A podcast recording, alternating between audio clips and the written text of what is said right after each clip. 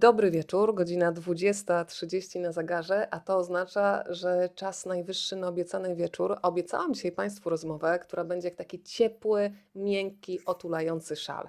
A wszystko za sprawą tej pani, u której już w zasadzie jesteśmy w domu, Roxana Jędrzejewska-Wróbel, zwyciężczyni tegorocznej edycji konkursu Literacka Podróż Hesti. Dobry wieczór. Dobry wieczór, jest mi bardzo miło. Będziemy rozmawiać oczywiście o Twoim stanie splątania. Ja tradycyjnie na dobry wieczór nakłaniam Państwa do tego, żeby się dzielić tym, co dobre. Pod tymi oknami, w których jesteśmy widoczne, jest taki guziczek udostępnij. Wystarczy go nacisnąć i ta rozmowa automatycznie pojawi się również na Waszej facebookowej osi czasu, do czego namawiam i tradycyjnie bardzo nas interesuje, gdzie nas Państwo oglądają, w jakich zakątkach Polski i świata. Zawsze powtarzam, że niezależnie od tego, ile kilometrów nas dzieli, to emocjonalnie na pewno będziemy bardzo blisko. Roxana, to zacznę od krótkiej wizytówki Twojej, chociaż w zasadzie ja zacznę od tej koszulki, którą masz na sobie, bo tak? ona nie jest przypadkowa. Patrzy nie, nie. na nas pewna kobieta, bardzo taki świdrujący, wręcz bym powiedziała, wzrok. Kto to jest? Wyjaśnimy. To jest tutaj jeszcze tak, podniosę się, żeby zaprezentować. E, to jest Kazimiera Iłakowiczówna. E, koszulkę otrzymałam od Szymona Kloski jakiś czas temu już. Instytut y, Książki ją wprowadził do obiegu.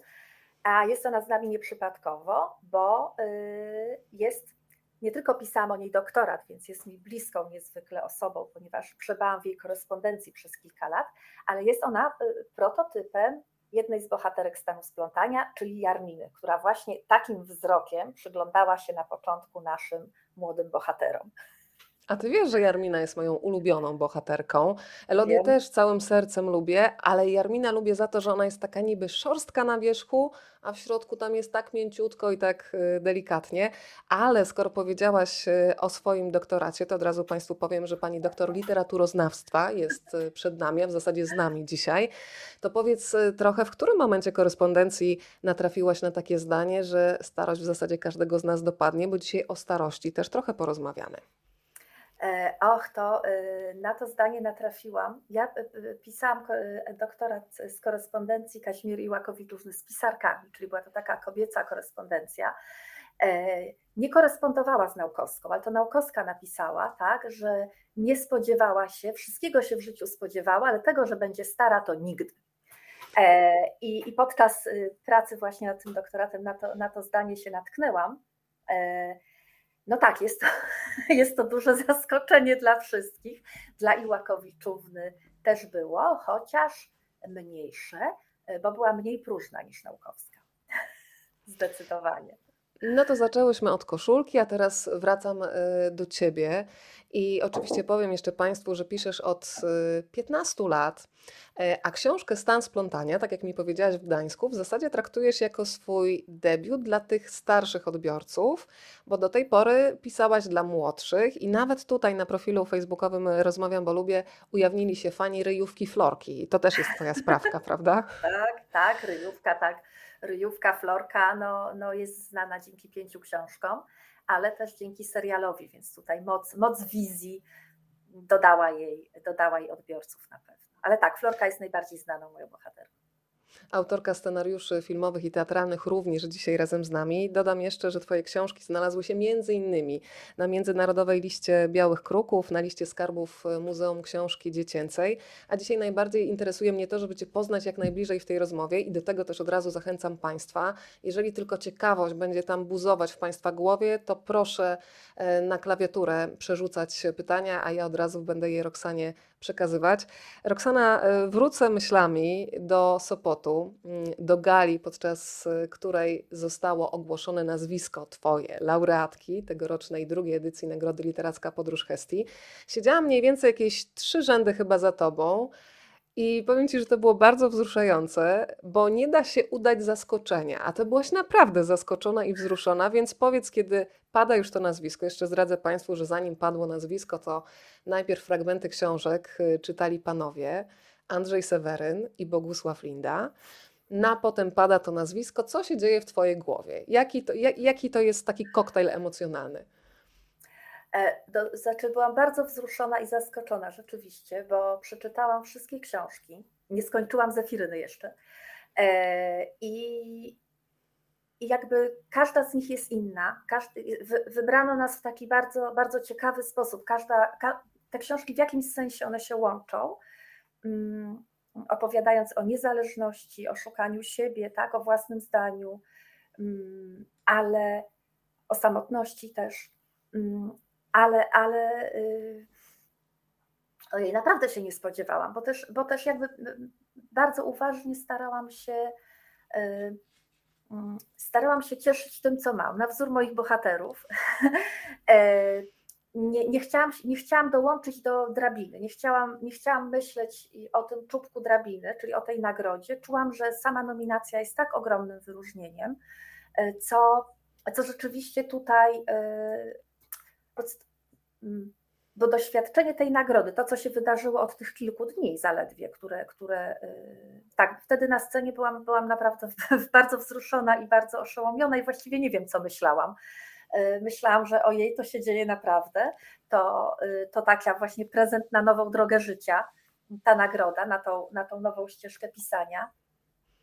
Natomiast Natomiast teraz, jak widzę, co się dzieje wokół, wokół tej nagrody, ile to jest moje dzisiejsze spotkanie, trzecie, dzisiejsza rozmowa, y, trzecia już. Y, już y, wczoraj też, też udzieliłam wywiadów. Przez 15 lat pisania dla dzieci nigdy żadna nagroda nie wzbudziła tylu takiego zamieszania. Jestem za to niezwykle wdzięczna. Jestem i myślę sobie, że, że to jest wielka. Teraz ja taką laudację na temat literackiej podróży Hestii chciałabym wygłosić. Bardzo proszę. Ale ale w związku z tym, że zabrakło mi, w związku z tym zaskoczeniem, nic nie przygotowałam, jeszcze tak y, y, Seweryn i Linda na scenie, no to już w ogóle y, wzruszyłam się. Onieśmielające. Tak, i do tego ja się wzruszyłam, słuchając własnej, własnego tekstu, więc to, to, to, to już jest też niesamowite. E, natomiast nie powiedziałam tego, co chciałam powiedzieć, więc chcę to powiedzieć tutaj, że literacka podróż Hestii robi naprawdę niezwykłą robotę, za którą jestem bardzo wdzięczna już teraz na spokojnie, bo myślę sobie, że ważne jest to, czemu ważność nadamy. Ja uważam, że literatura dla dzieci i młodzieży jest niezwykle ważna, a tak się jakoś składa, że tak jest trochę traktowana jako literatura drugiej kategorii. I tutaj ten reflektor uwagi, która, która literacka podróż Hestii kieruje na, tego, na tą literaturę, E, nagroda jest finansowa, nie oszukujmy się, stąd emocje też. 50 tysięcy złotych. 50 tysięcy złotych, jeszcze do mnie nie dotarło. Ale to jest cudowne, bo to nobilituje rangę tak. literatury dziecięcej i bardzo mi się to podoba. Dokładnie. Co byśmy nie mówili, możemy tam kręcić nosem, e, sponsor, danie pieniądze są ważne, ale to nobilituje, to dodaje e, literaturze dla dzieci i młodzieży rangi, a ona bardzo tego potrzebuje. I to jest i, i Hestia mogłaby sobie, y, te, jakby literacka podróż Hestii mogłaby jakby skierować tą uwagę, ten reflektor uwagi na, na, różne dziedziny, bo jest ich mnóstwo. Więc wielka wdzięczność, że zrobiła to właśnie w kierunku literatury dla, dla dzieci i młodzieży, bo, bo to jest właśnie o tej ważności, tak, i o byciu widzianym. Moi bohaterowie, historia jest o tym, że każdy chce być widziany. To jest pragnienie i tych młodych y, bohaterów, którzy E, którzy czują się niewidzialni, e, niewidzeni przez rodziców, niewidzeni przez nauczycieli, znaczy niby są widziani, ale tak naprawdę nikt nie widzi ich naprawdę. Są ten filtr oczekiwań, tak, przymusów pewnych jest nałożony na, nich. Tak samo moi starzy bohaterowie. Więc literatura dla dzieci i młodzieży zasługuje na to, żeby być widziana i poważnie traktowana, bo jest tam mnóstwo wspaniałych książek i wcale to nie są rzeczy infantylne, to są rzeczy często filozoficzne, głębokie, mówiące o bardzo ważnych, bardzo ważnych podstawowych sprawach. I jak taka, jaka będzie literatura dla dzieci, takie będą te dzieciaki, bo, bo, bo to, to je kształtuje, to, to, to dodaje im siły, pokazuje im jakby wartości, świat pomaga w rozumieniu siebie, więc, więc wielka wdzięczność. Tak. Dziękuję. Po, powiem Ci, Roxana, że mm, książka dla młodzieży, ale z przyjemnością i to dwukrotnie przeczytałam już Stan Splątania i to jest książka, która mnie bardzo poruszyła, bo to jest opowieść, w której spotykają się tak naprawdę dwa światy.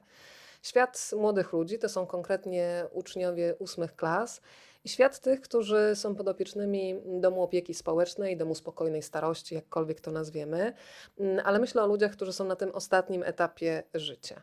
E, co e, się rodzi z tej e, relacji, to od razu nie chcę Państwu wszystkiego zdradzać, żeby po prostu nie odbierać przyjemności odkrywania tej historii na własną rękę Ale y, zastanawiałam się, Roxana, jak budowałaś świat tych młodych, czyli rzeczywistość szkolną, która powiedzmy sobie wprost w tej książce jest bardzo opresyjna i niestety no, ma odzwierciedlenie w rzeczywistości, mówię to z dużym żalem, i jak z drugiej strony udało Ci się oddać tę rzeczywistość ludzi w domach spokojnej starości, tak to nazwijmy, gdzie no, im w zasadzie się odbiera podmiotowość, bo, bo, bo tak to wygląda w tej opowieści.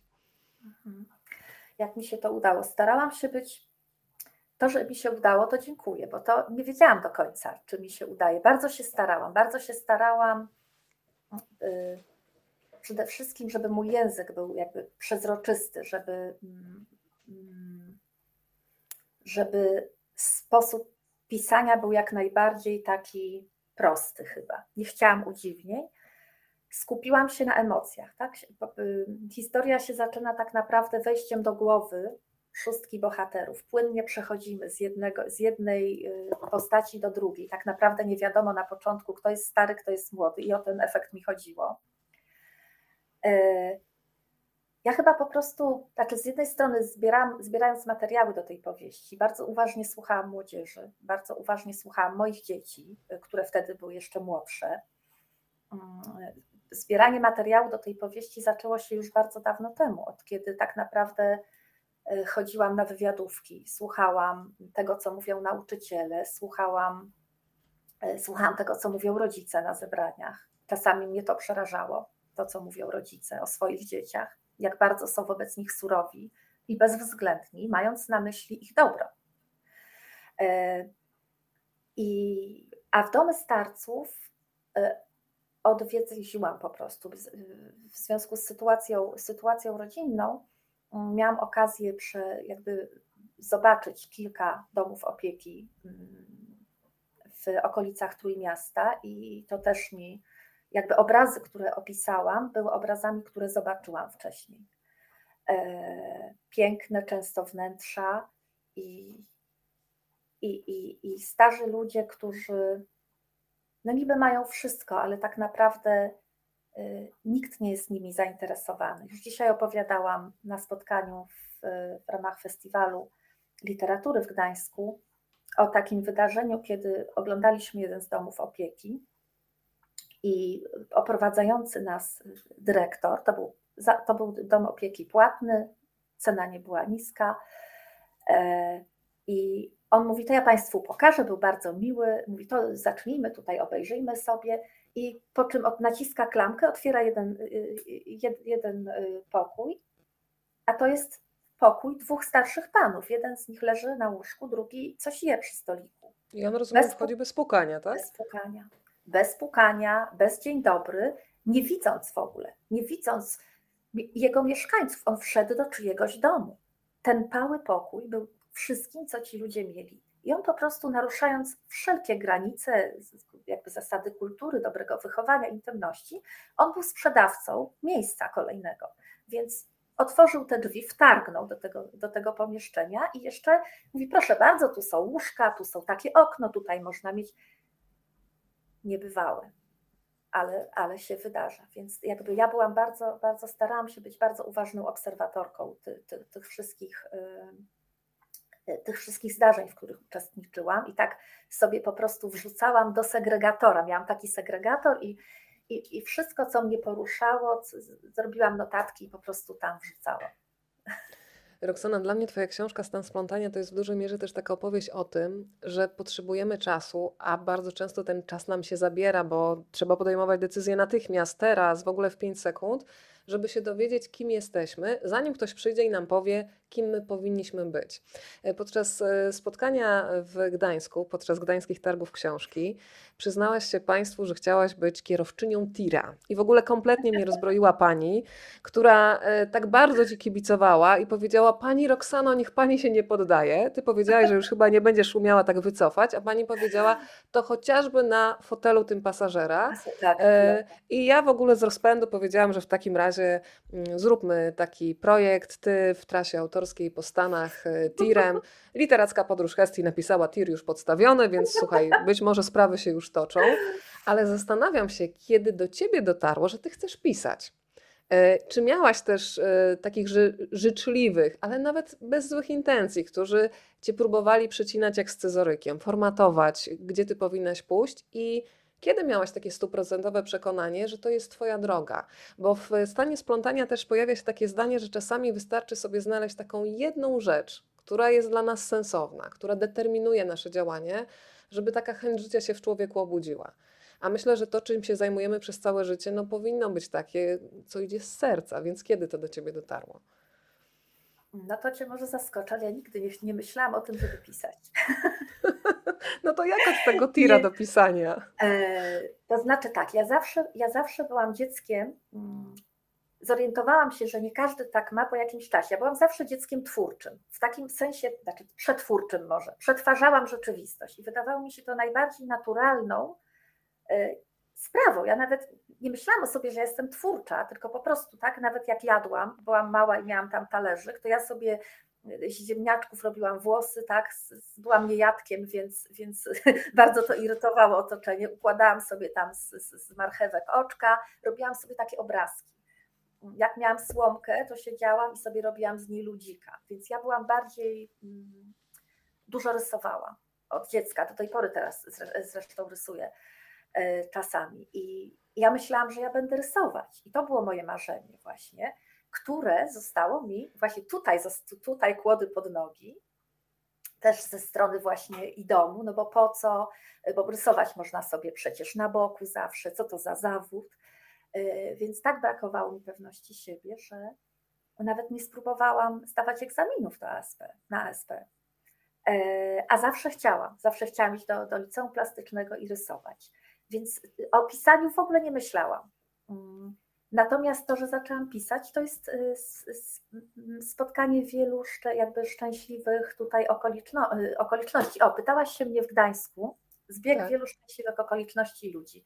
Zapytałaś się mnie w Gdańsku o porażki. Mhm. I ja powiedziałam, że były, ale nie pamiętam, bo ja rzeczywiście staram się o nich nie pamiętać. Natomiast a wiesz co, ja, a ja znowu zapamiętałam, wtedy mi powiedziałaś i to sobie schowałam do kieszeni, że z obie powiedziałyśmy, bo się zdarzyło dużo bardzo dobrych rzeczy w tym Gdańsku, y, o których dzisiaj też Państwu pewnie możemy upublicznić, co się wydarzyło. Ale ja powiedziałam, że to jest niezwykłe, że czasami tak wszechświat nagle zaczyna nam dawać dużo dobrych rzeczy. A ty powiedziałaś, wtedy, kiedy człowiek nie karmi krzywd. Więc też bym chciała, żeby to poszło dalej, e, bo faktycznie, kiedy się skupiamy i wchodzimy sobie w to bagienko i tak się w tym taplamy, że coś nam się nie udało, jeszcze to przeżywamy po raz tysięczny, no to te drzwi będą zamknięte. Ale powiedziałeś, że sobie przypomniałaś porażki, od razu się wytłumaczę Państwu, że pytałam o porażki, żeby ludziom też dodać otuchy, bo często widzimy właśnie tylko autorów, kiedy proszę, odbierasz nagrodę, czek na 50 tysięcy złotych i wszystkim się wydaje, że zawsze po prostu miałaś tylko róże pod stopami, no to prosimy o serię porażek. No więc seria, seria porażek może, jedna porażka, która, e, mhm. od której się zaczęło w ogóle moje pisanie. Bo ja zaczęłam pisać tak naprawdę, y, chciałam wygrać wózek. Moja córka, dziś 28-letnia, Marianna, y, była malutka, nie, miałam, nie mieliśmy za dużo pieniędzy i ja miałam taki wózek od znajomych i miesięcznik dziecko, który wtedy wchodził tak pełną parą, to, to był taki dobry czas rozpoczynania różnych y, inicjatyw, więc Justyna Dąbrowska i, i Miesięcznik Dziecko ogłosili konkurs na doświadczenie macierzyństwa. E, opisanie. Ja myślę sobie, nie no, ja muszę wygrać ten wózek, taki wózek po prostu Mercedes. E, I natychmiast napisałam, opisałam takie, takie napisałam dwa felietony, takie, takie swoje po prostu refleksje. Y, no i w napięciu czekałam, jakieś takie, tak sobie, jak, tak jak gramy w totka, prawda? Raz zagramy, to o, to jest, na pewno wygramy. Nie wygrałam. Nie wygrałam. Byłam bardzo rozczarowana. Tak jak byłam rozczarowana wtedy, to naprawdę. Ale ja tak chciałam ten wózek, kierowałam. Ty już spacerowałaś z tym wózkiem. Ja już spacerowałam, resory dobre. E, I te wtedy takie krawężniki krzywe, to naprawdę byłoby coś. I, e, i byłam rozczarowana. E, było mi bardzo smutno. Ale ta historia jest dowodem na to też, że jakby właśnie nie wiemy, bo mój punkt wyjścia był bardzo merkantylny, tak jak moich bohaterów na początku. Tak? Oni tak. idą do domu opieki na wolontariat po punkty. Wcale nie chcą tam iść, wcale nie chcą nikomu pomagać. To nie jest tak, że po prostu z otwartym sercem y, niosą szczęście i radość. Nie. E, I Ja tak samo, ja było, i to rozczarowanie, ale co potem się zadziało? Ja musiałam sobie z tym rozczarowaniem posiedzieć. Kilka lat później zadzwoniono do mnie, zadzwoniła do mnie Beata Zalewska bodajże z miesięcznika Dziecko, wygrzebała gdzieś te moje teksty e, i e, zaprosiła mnie do współpracy. E, zaprosiła mnie do współpracy, do pisania. Ja zaczęłam pisać i czytała te felietony Agnieszka Żelewska, świetna ilustratorka z Sopotu, obecnie moja przyjaciółka, wtedy, wtedy znałyśmy się trochę mniej. I ona, czytając te felietony, bardzo się wzruszała. I wymyśliła sobie, że skoro ona się tak wzrusza, to ja na pewno y, potrafię napisać bardzo dobre opowiadanie, które ona zilustruje i tym sposobem zostanie ilustratorką dla dzieci, o czym marzyła.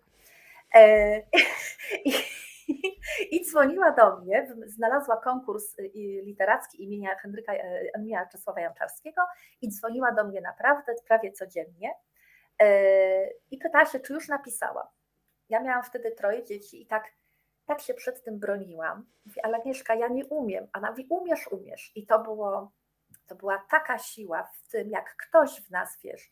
Ktoś w nas wierzy sto razy bardziej y, niż my sami. Y, I ja po prostu nie mogłam już jej odmówić.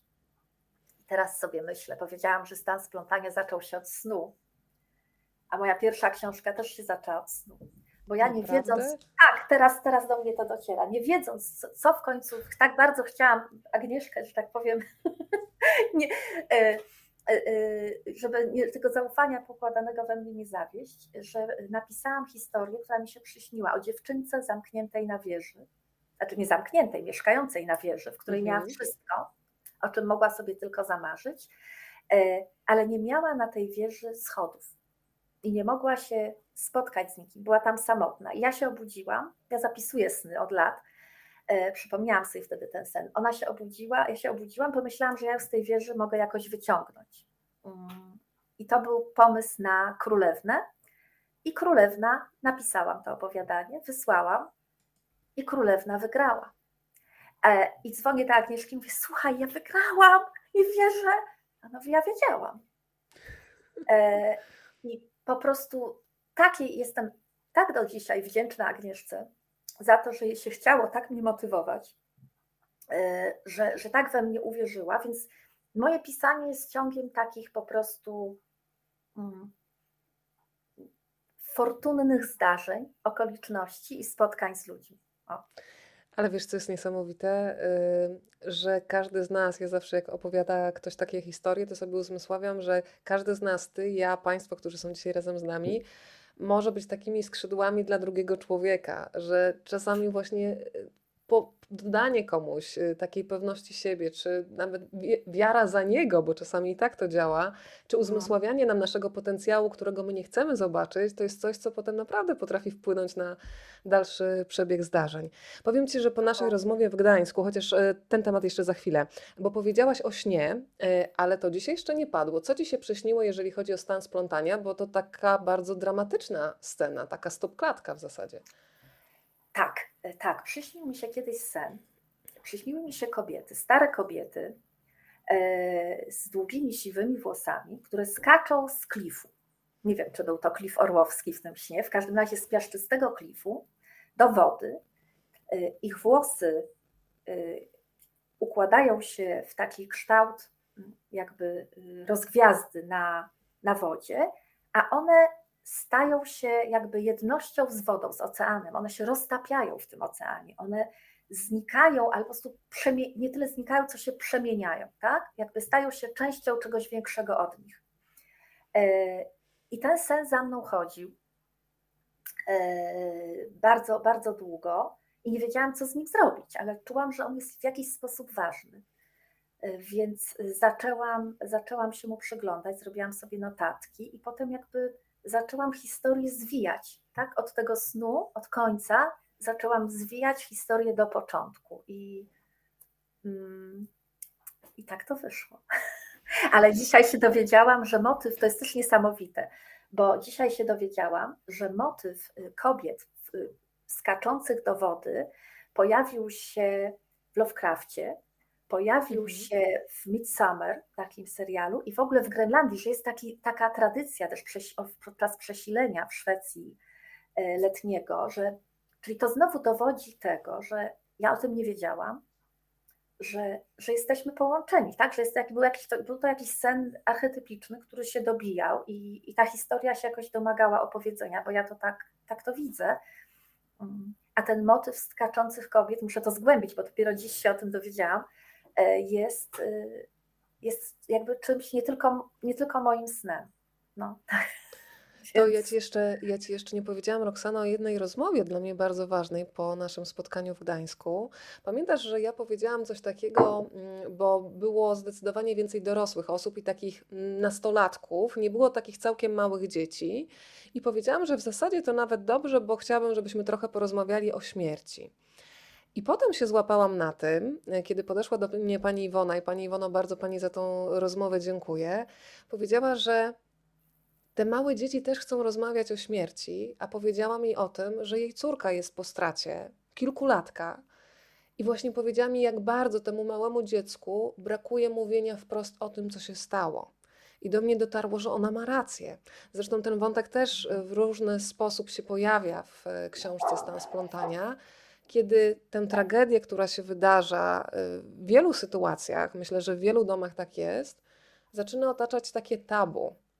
I nagle człowiek, który musi sobie z tym radzić, nieważne czy człowiek duży czy mały, no są mu zamykane usta.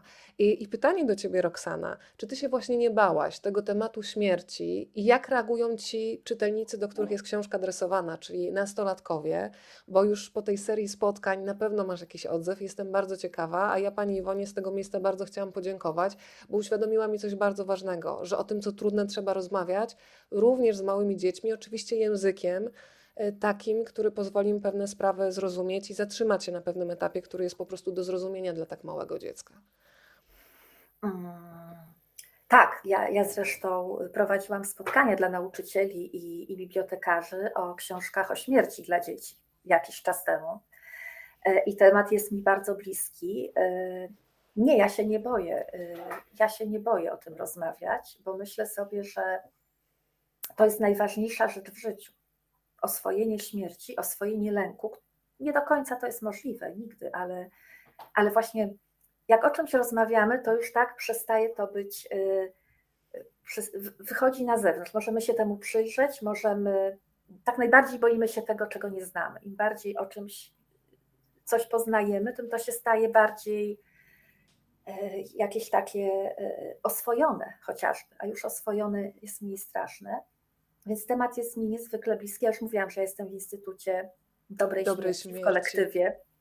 To jest Zaraz o to Cię wypytam, bo o to Cię pytałam w Gdańsku, ale pamiętaj, że Państwa, którzy dzisiaj są z nami, być może w Gdańsku nie było, więc nie bój się powiedzieć to jeszcze raz. E, I, I, temat jest to jakiś taki mój temat, temat przewodni w życiu, że, że ten lęk przed śmiercią, lęk przed, y, po prostu też lęk, lęk przed śmiercią to jest lęk przed zmianą. E, to jest lęk przed e, przemijaniem w ogóle, tak? Wszystkiego.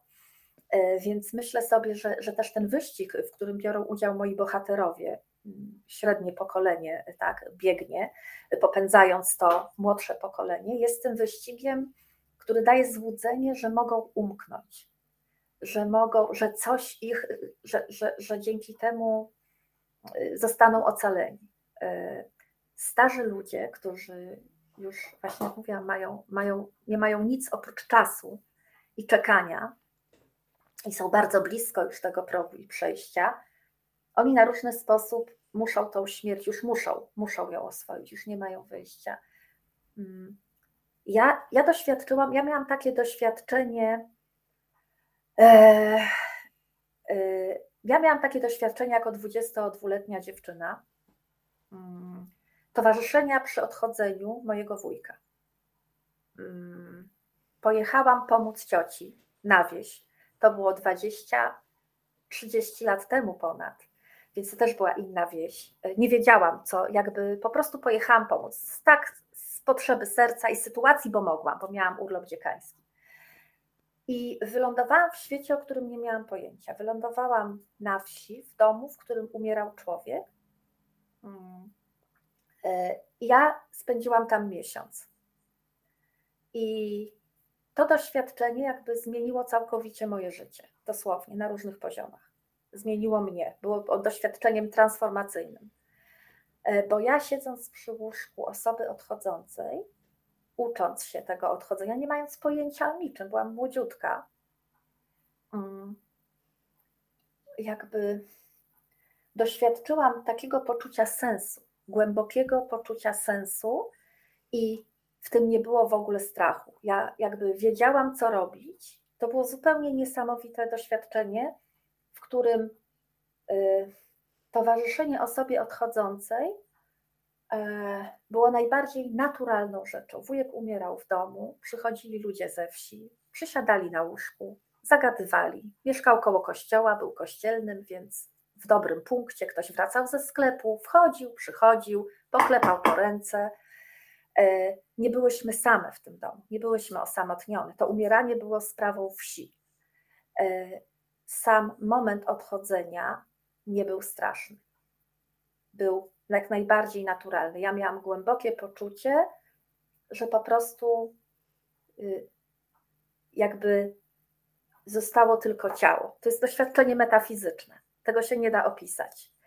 E, potem przyszły oczywiście różne emocje, ale w środku nocy przyszły do nas, przyszło do nas pół wsi. Nie było telefonu, myśmy poszły zadzwonić do lekarza przyszły, przyszły sąsiadki, siedziały ze mną, mówiły dziecko, wszystko jest dobrze, jak miało być, bo ja się płakałam, mówiłam, że nie wiedziałam, może coś powinnam zrobić. Nie, nie wolno tego przerywać, jak się przerwie, to jest, to jest bardzo niedobrze, wszystko jest kochana dobrze. Byłam otoczona kręgiem starych kobiet, których właściwie nie znałam. Jakoś niektóre były podobno ze mną spokrewnione i miałam takie poczucie bezpieczeństwa. W sąsiednim pokoju sąsiedzi myli wujka, ubierali, E, potem ciało zostało przeniesione do kaplicy. Kaplica była otwarta przez trzy dni. Ludzie przychodzili z torbami, nieś poszli po cukier, przysiadali przy tej trumnie. Mm. Niebywałe doświadczenie. Niebywałe doświadczenie połączenia życia ze śmiercią, y, żalu, smutku, y, rozpaczy z poczuciem wspólnoty, wspólnego przeżywania, z poczuciem właśnie bycia w takim kręgu, tak, życia, śmierci, życia, tej spirali takiej minojskiej, którą zobaczyłam na urnach na Krecie, podwójna spirala, czyli o tu mam chyba taką, tak, to nie wiem, czy to będzie widać, y, mhm. Kiedy tak coś się, nieustające przechodzenie z ciemności w jasność, y, więc y, tak z radości stypa była wydarzeniem wspólny w kole gospodyń, po prostu wszyscy przygotowywaliśmy jedzenie, rozmawialiśmy, wspominaliśmy wujka. Wszystko działo się naraz, tak? I, i nic nie było straszne. Było smutne, było smutne, była, by, by, by, by, było trudne, ale, ale było po prostu było częścią życia. I, i to doświadczenie, y, którego już nie, nigdy nie powtórzyłam w takim wymiarze, takiej właśnie wspólnotowości, myślę, że Y, zmieniło całkowicie mój sposób myślenia i to zdarzenie też umieściłam jakby po części, nie zdradzając tutaj, y, część z tego doświadczenia mm, umieściłam w stanie splątania. Mhm.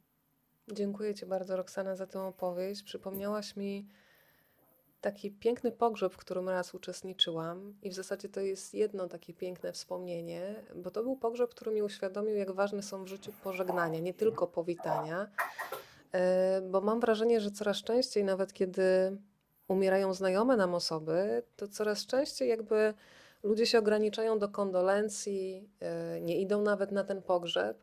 A pamiętam, że mm, trafiłam na ten pogrzeb, to nawet nie była jakaś bardzo bliska mi znajoma, to była bardzo bliska osoba dla mojej mm, bliskiej znajomej. I pamiętam niezwykły, y, niezwykłą mszę, w której zresztą uczestniczyło w dużej mierze, uczestniczyły w dużej mierze osoby niewierzące, ale to nikomu nie przeszkadzało. Pamiętam księdza, który tak naprawdę oddał ambonę dla ludzi, którzy wychodzili i mówili piękne słowa, wspomnienia, zabawne, błahostki, rzeczy wielkie o tej osobie, która odeszła, i to było przepiękne.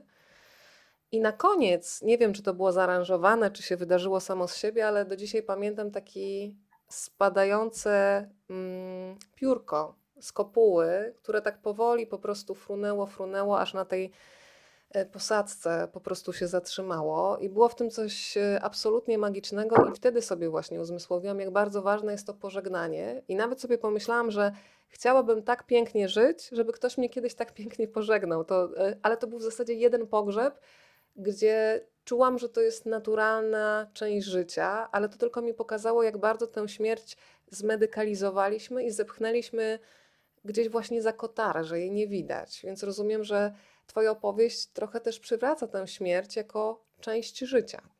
Bardzo bym chciała, żeby tak było. Bardzo bym chciała, żeby tak było, bo myślę, że jak mówię, jeśli oswoimy, oswoimy ten temat w jakikolwiek sposób, jeśli zaczniemy właśnie i o tym mówić i zmieniać, y, realnie Instytut Dobrej Śmierci stara się mieć realny wpływ na zmianę, to, to życie będzie to życie będzie pełniejsze i łatwiejsze, bo jak żyjemy w tym, z tym cieniem strachu na plecach, to, to prawda, jesteśmy tacy, tacy przykurczeni. No i jeszcze wrócę do tych Minojczyków, bo tak. oni tą spiralę y, y, używali w biżuterii, ale przede wszystkim na urnach, które y, były w kształcie właśnie, wkładano do nich zmarłych, tak jak dziecko wracające do łona w pozycji takiej embrionalnej. embrionalnej. Y, I, I był to po prostu powrót, tak? powrót do, do, powrót do, innej, do innej formy, że jesteśmy w takim nieustającym przepływie.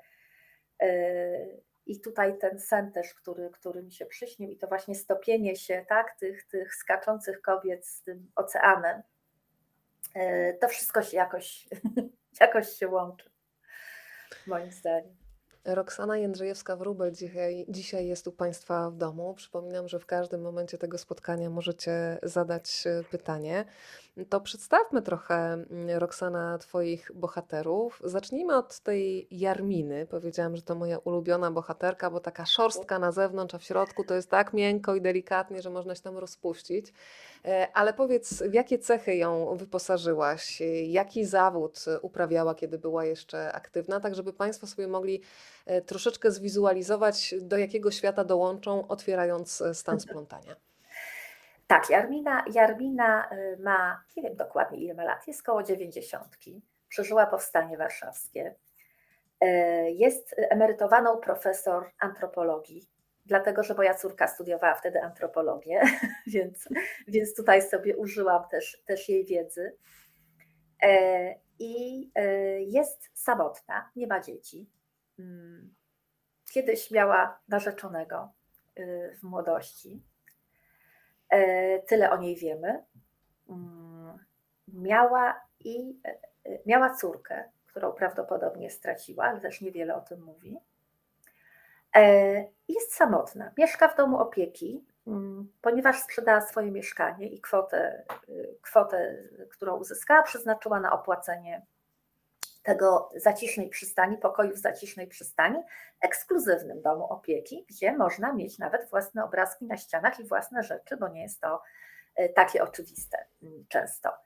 Y, I Jarmina, no właśnie, Jarmina czyta teleogłupianie czyta, czyta, czyta książki, e, trochę się dystansuje do rzeczywistości, w której żyje, tak jakby to jest jej próba obrony, że, że trochę, trochę tu nie jest, trochę tu nie jestem, inaczej niż Elodia, która jakby stara się tam być, to, to Jarmina właśnie tak, tak próbuje się do tego zdystansować.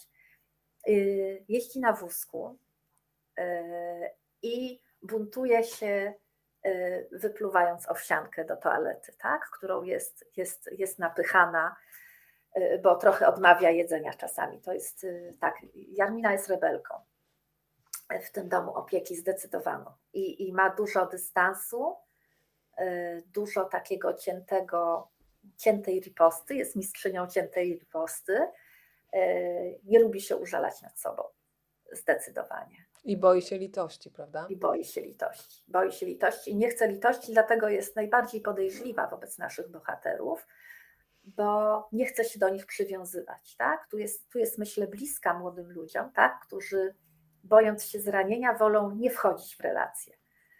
Yy, więc, więc Jarmina jest najbardziej zdystansowana. Tak? To niech się pojawi w tej historii Bertram. E, ja cały czas mam w głowie to zdanie, że muzyka czuje się w palcach i w sercu.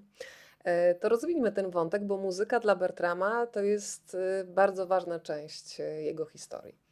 Tak, jest to muzyk jazzowy, saksofonista, emerytowany również, chociaż od, od muzyki, tak, od twórczości trochę na emeryturę się nie idzie, ale Bertram ma początki Alzheimera. Jest niezwykle wrażliwym, bardzo wysokim człowiekiem, przez co też to, to, to ma wpływ, ponieważ porusza się na chodziku i, i wygląda trochę strasznie, trochę jak Frankenstein co, co tak, kiedy Miłosz pierwszy raz go widzi, trochę, trochę go przeraża. Miłosz, czyli nasz 14-letni bohater. Bertram, tak, Bertram ma początki Alzheimera, dlatego trafił do domu opieki. Umieścił go tam jego syn, bardzo kochający.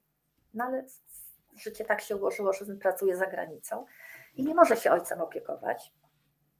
A samotne życie już zaczynało być trudne, tak? Tata się raz zgubił, raz czegoś zapomniał, więc syn najlepiej jak umiał, znalazł mu najlepszy, jaki, jaki mógł być dom opieki.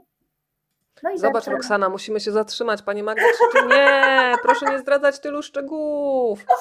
E, no ale to, to dobra. Nie, to wcale dobrze. Nie, ale to, to, to dobrze, to, to już. To nie odbiera więc... kompletnie przyjemności odkrywania tej historii, bo tak ale... naprawdę tam się wszystko dzieje w, w ramach właśnie działania, prawda? Tak, tak, tak. Chciałam, żeby to była trochę powieść akcji. Y, więc no ale dwa słowa o Elodii powiedzmy. Elodia. No, ja nie mogę tak Elodii zostawić teraz. Nie, Elodia, Elodia, Elodia jakby tak, Elodia jest taką trochę polianną, tak? Elodia jest, uparła się, mm, żeby być y, szczęśliwa. Mm, więc chodzi, tam są takie zajęcia dla, y, dla pensjonariuszy, na przykład jest ten, jest yoga śmiechu i Elodia pilnie na nią, na nią chodzi i wierzę, że jakby jeżeli będzie wystarczająco się uśmiechała, to, to w końcu życie jej się stanie ra bardziej radosne. I rzeczywiście ona jest najbardziej pogodna, jest krawcową. Y, w domu opieki znalazła się, to niczego nie zdradza. W domu opieki znalazła się, ponieważ ustąpiła, jakby oddała mieszkanie dzieciom. Y, nie chciała im przeszkadzać i, i wnukom.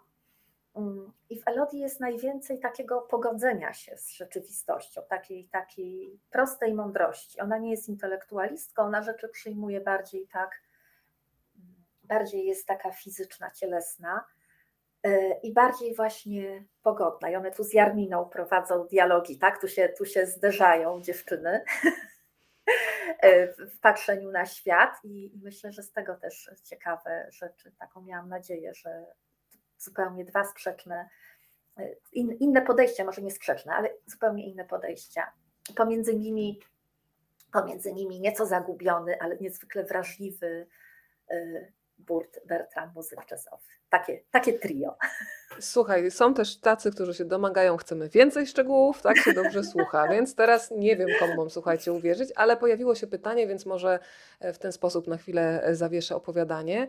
E, ktoś tu napisał, jakie piękne imiona bohaterów, a pani Iwona właśnie też zapytała, skąd takie imiona, pani Roxana, bo faktycznie Jarmina, Bertram, Elodia, no to nie jest coś, co słyszymy na ulicy. Nie, z kalendarza. Ja zawsze, ja zawsze, ja zawsze budując bohaterów, moi, moi bohaterowie, nie tylko zresztą, tak już w kamienicy takiej mojej pierwszej powieści e, były, już były dziwne imiona. Klara, Melchior, tam no, no przedziwne trochę, więc ja mam taką skłonność do trochę dziwacznych imion. Staram się tą jakby taką, to potem wyrównać prostym, prostym językiem i prostą historią, ale mm, potrzebowałam tych imion, żeby zobaczyć bohaterów, żeby nadać im charakter ja zawsze mm, za każdym razem pisząc każdą historię, z Florką też tak było, najpierw muszę poczuć bohatera i w niego uwierzyć. I mm, imię jest elementem. Ale ryjówka, florka to od razu powiedzieć, że to od razu gra. No jak inaczej się może A. ryjówka nazywać, jak nie florka? No, to, że w ogóle to ryjówka, to, ale tak, nie, no były, były koncepcje różne. Była i Genovefa, i, i Eusebia, y, więc y, ja te imiona zawsze przymierzam, wyobrażam sobie tych bohaterów i nadanie im imienia, taki chrzest literacki, mm, jest takim przypieczętowaniem ich osobowości. I jeśli Jarmina jest twarda, prawda? Jest gdzieś coś w tym imieniu ostrego, takiego tak. mocnego, taka, taka, taka siła, harda. Tak? Taka harda. Y, y, Elodia jest właśnie trochę jak melodia, jest, jest, jest bardziej miękka, Bertram jest dla mnie muzyczny. Jest w niej, dla mnie słowa mają duże znaczenie, brzmienie słów. Więc po prostu biorę kalendarz, szukam dziwnych imion i przymierzam je tym moim prototypom bohaterów. I jeżeli to zaskoczy i bohater jest, jakby dobrze się czuje w tym swoim imieniu, to, mm, to wtedy on zaczyna żyć własnym życiem i zaczyna mnie prowadzić. I wtedy ja już tak naprawdę mam dużo mniej roboty, bo historia staje jakby, historia już nie jest tylko moja, bohater już jest i on ją, on w nią uwierzył, on naprawdę ożył i, i ja idę za nim wtedy. To teraz jest dobry moment, żeby wprowadzić naszych młodszych bohaterów, czyli uczniów e, ósmej klasy. Ty piszesz o nich w bardzo taki obrazowy sposób i od razu się to czuje, że oni są w zasadzie w jednej klasie, ale jednocześnie w takich kapsułach obojętności. To na chwilę wyjmijmy ich z tych kapsuł obojętności i spróbujmy bardzo skrótowo, żeby nie przesadzić, ale powiedzieć jednak trochę o Miłoszu, o Marii, o Lenie. Tak. Miłosz, Maria, Lena. Ja mam troje dzieci. Mariannę, Wojtka i Hanie, więc taki dobór, dobór jakby jak, jakoś tak bardzo, bardzo mi to pasowało. Więc tak, część, każdy pisarz czerpie, czerpie z tego, co, co wokół niego się dzieje, z tego, co mu najbliższe. I potem to tak przetwarza. Mm, Maria. Maria. Ja też połączyłam tych bohaterów w takie pary, prawda? Więc Maria tak. najbliżej do Jarminy. E, bardzo wobec siebie surowa, zdyscyplinowana, e, ćwicząca mm, akrobatykę, e, bardzo mająca szczupła, chodząca w długich rękawach naciągniętych. Każdy ma jakiś sposób zasłaniania się to jest też moim zdaniem, obserwując dzisiejszą młodzież, te kapsuły są formą buntu. To jest, to, jest, to jest dla młodych ludzi forma buntu, zasłonięcie się przed światem, który rani i który napiera. Mm, więc, y, więc Maria, Maria ma rodziców, bardzo pięknych, ludzi sukcesu, e, też e, inteligentnych, zdolnych i bardzo ją kochających. Jest jedynaczką. E, nie zawsze tak było. E, Miłosz y, chodzi w kapturze, lubi gry komputerowe, bardzo wrażliwy, ale tej wrażliwości y, trochę się wstydzi.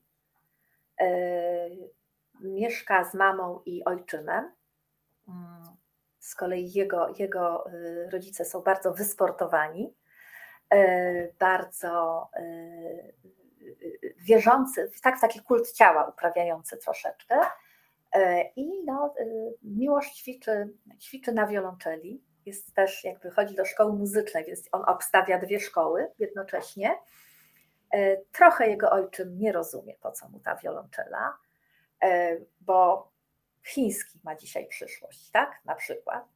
E, Miłosz też już trochę nie rozumie, po co mu ta wiolonczela. Cała radość z gry została mu odebrana na wczesnym etapie szkoły muzycznej, kiedy zaczął się wyścig. I to jest w ogóle tutaj, tutaj y, mm, jakby dużo uwagi poświęciłam szkołom artystycznym mm, i temu, co się dzieje w szkołach muzycznych, w szkołach plastycznych mniej, ale też. E, bardzo trudno jest ocenić y, wartość y, znaczy artyzm, tak? Twórczość jest trudna do oceny, a, a niestety jest oceniana i bardzo łatwo kogoś zniechęcić do twórczości. E, więc, więc Miłosz jest na taki, w takim momencie właśnie, kiedy on już nie wie, po co on gra i znowu tu mu najbliżej do, do Bertrama, któremu się wydaje, że już nie gra i że już się do niczego nie nadaje. E, no i Lena ze słuchawkami w uszach, nieustająco, to jest jej sposób na, na, na zamknięcie się, na odcięcie. Lubiła rysować, ale właściwie nie ma na to czasu, bo też jest w wyścigu. Jest tyle zajęć dodatkowych, rozwojowych, językowych, że to rysowanie takie trochę nie ma tu sensu. Lena ma mamę. Ci rodzice wszyscy bardzo kochają swoje dzieci, dodajmy. To są, to są dobre rodziny. Lena ma tylko mamę. I mama bardzo się stara Y, żeby Lenie było dobrze i mama, mm, mama jest wyczerpana. Mama jest wyczerpana, jest przeciążona, często zasypia y, szybciej niż Lena, często zasypia biorąc tabletkę na uspokojenie albo pijąc lampkę wina. I Lena jest taką trochę opiekunką mamy. Lena widzi, widzi jak mama się stara, widzi jak mamie jest trudno i nie chce dokładać mamie problemów swoich. Roxana, pani Wanda napisała, że jest w połowie czytania i już jest pod wielkim wrażeniem Twojej książki, więc e, bardzo Ci gratuluję. Państwo też bardzo Ci dziękuję za to, że podjęłaś ten temat wyścigu w e, szkołach. E, I przyznaję, że kiedy tak człowiek czyta i patrzy na absurd w ogóle niektórych sytuacji, czyli to, że szkoła no, cały czas tak naprawdę uczy tylko i wyłącznie rywalizacji. Te wszystkie apele na ucznia miesiąca, że nie wystarczy, że ty jesteś dobry w tym, co robisz, tylko zawsze musisz być lepszy. Jakieś absurdy, że musisz mieć czarny długopis, bo nawet jeżeli napiszesz tekst świetnie, a on będzie niebieski, no to nie zdasz tego egzaminu, bo ma być czarny długopis. I dla mnie takie kluczowe jest zdanie jednej z Twoich bohaterek, która mówi: Ja rozumiem, znaczy ja znam zasady, ale ja ich nie rozumiem. I w momencie, kiedy zadaję bardzo słuszne, krytyczne pytania nauczycielom, no to są od razu zamykane usta. I tutaj widzimy jakby ten strach dorosłych przed, nie wiem, detronizacją, że autorytet ma wynikać z wieku, a nie z sensowności pewnych rozwiązań. E, na ile e, to, co pokazałaś w szkole, jest odzwierciedleniem, muszę się upewnić, bo mówiłaś, że wszystkie sytuacje, które są w środku, się wydarzyły i to jest przerażające. No, niestety, niestety. Tutaj, zanim odpowiem, chciałam serdecznie pozdrowić, bo zobaczyłam panią Dorotę Wierzbicką. Z wydawnictwa literackiego z Krakowa. Pozdrawiamy. Gdyby nie ona, nie byłoby tej książki. Pani Dorota zaprosiła mnie. Ja miałam ten swój segregator, do którego coś tam wrzucałam od wielu lat, ale pisałam dla dzieci. Pani Dorota też mnie zaprosiła do współpracy e, z myślą, że napiszę coś dla młodszych dzieci. A wtedy ja z tym segregatorem wyskoczyłam swoim i z tą opowieścią, która tak czekała, już tak dojrzewała, ale nikt, nikt jej nie chciał, nikt na nią nie czekał. I pani Dorota zaczęła na nią czekać. I ja bardzo za to dziękuję bo nie byłoby mnie tutaj, gdyby właśnie nie pani Dorota i jej upór, bo nie było łatwo. łatwo, jak tak się też opierałam, zanim, zanim przyjęłam to zaproszenie, chociaż zupełnie nie wiem dlaczego. Mm, więc, y, więc to, że ta książka powstała, to jest zasługa wielu osób i, i też pani Dorota miała tutaj też y, bardzo, bardzo fajny, była opiekunem, opiekunem i, y, i miała realny wpływ na, na też kształt tej książki, za co bardzo dziękuję. Natomiast też realny wpływ miały moje dzieci. I to, co. To pytanie się pojawiło właśnie, na ile własne dzieci były dla Pani inspiracją? To Pani Małgosia, która nas ogląda na YouTubie, pyta. Były, były wielką inspiracją. E, przede wszystkim chodziłam na zebrania e, i sytuacja z apelem zdarzyła, z apelem, na którym nie podaje się ręki osobie nieodpowiednio ubranej, chociaż zasługuje na to, bo cały rok ciężko pracowała, tak? I to wręczenie świadectwa, ten moment takiego no, uhonorowania tej osoby, to są ważne momenty, tak? Rytuały są bardzo ważne dla nas. Jakkolwiek byśmy się właśnie tak do, nie kpili trochę z nich, to to jest ważne, docenienie, bycie docenionym, bycie widzianym. Więc to jest ten moment w szkole, że osoby, które mają tą wyższą średnią, wychodzą na środek i jest ten uścisk dłoni pani dyrektor. Reszta dostaje świadectwo w klasie, prawda? Na boczku. Y, I teraz, y, teraz jest, jest ten, są ci uczniowie, jest ta średnia, bardzo ciężko jest osiągnąć średnią w bardzo dobrych liceach w Trójmieście. I co się dzieje? Y, wychodzi uczeń, ma dżinsy granatowe, ma granatowe trampki i białą koszulę. I co robi pani dyrektor? Nie podaje mu ręki. I odsyła go, ponieważ jest nieodpowiednio ubrany i nie i podobno ma to związek z szacunkiem do szkoły. E, bo buty, jak się okazuje, i wie pani, ja byłam na zebraniu potem, ja byłam na mhm. zebraniu, bo moja córka była wstrząśnięta tym doświadczeniem i opowiedziała mi o nim. Ona nie, to nie, nie ona tego doświadczyła. Mm. Sukienka białe, czarna w białe groszki też nieodpowiednia się okazała. I, ale ona była po prostu empatycznie wstrząśnięta tym doświadczeniem jako wyrazem braku szacunku. Dla młodzieży właśnie. I okazało się po pierwsze, że bardzo niewiele młodych osób tak to potraktowało, ponieważ jest już w nich pełna obojętność. Tak to działa. Mhm. Prawda? Te kaptury, te słuchawki, te rękawy pokazują i tak nic nie mogę. Tak? Y, nie rozumiem, te, te, te, nie, nie, rozumiem, to, to, to nie ma sensu, ale, ale skoro i tak na to nie mam wpływu, to po prostu się schowam i będę, będę przez to szedł, bo nie mam wyjścia. Mm, I potem poszłam na zebranie na początek roku i pani wychowawczyni zaczęła czytać. Mm, jakby nowy, właśnie zaczęła od tego, że teraz będzie w szkole rok szacunku. Ja się bardzo ucieszyłam, pomyślałam sobie, to cudownie, po tej historii z czerwca, jaka to wspaniała wiadomość. Potem pani nauczycielka zaczęła czytać, jakie to właśnie są te kryteria szacunku. Okazało się, że jest to spódnica, już teraz nie wiem, 10 centymetrów za kolano, dla chłopców buty wizytowe, spodnie od garnituru. Ja nie wierzyłam własnym uszom. I siedzę tam i myślę sobie, zaraz, to chyba. I tak patrzę na tych rodziców i mówię, ale proszę Państwa, prawda, to coś nie tak. A oni mówią, jak to nie tak? Bardzo dobrze. I bardzo dobrze. Niech się gówniarze uczą, że tak to jest w życiu. Tak to właśnie jest. Chodzą z tymi gołymi tyłkami, podsłaniani. Ja mówię, ale, ale czy naprawdę wierzą Państwo, że to zróbmy jakiś strój w szkole, tak, że powiedzmy nie można chodzić bardzo roznegliżowany tak. na co dzień. Wprowadźmy jakieś zasady, ale czy naprawdę wydaje się Państwu, że szacunek ma cokolwiek wspólnego z tym, że y, ubierze się dzieci dwa razy, trzy razy do roku w te, w te dziwne stroje? Mówię, mój syn nawet nie ma butów wizytowych, nie posiada po prostu mhm. takiej części garderoby.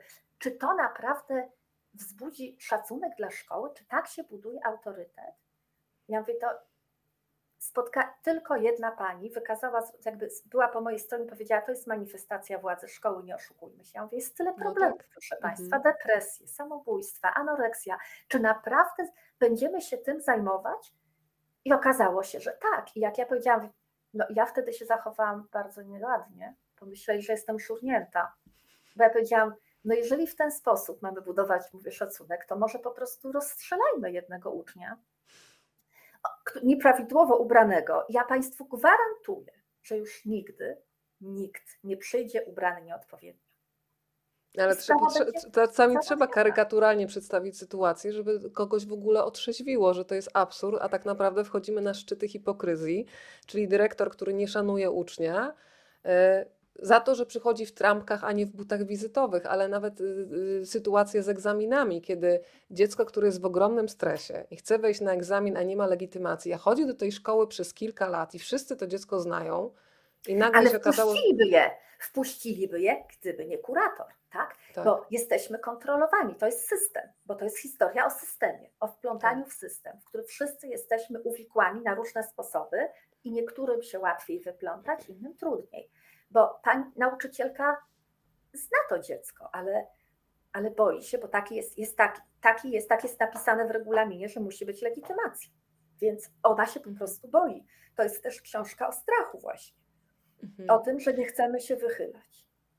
Tutaj y, widzę, czytam jeszcze komentarze. Agnieszka, powiedz mi, bo proszę, już są chętni do tłumaczenia książki, zobacz.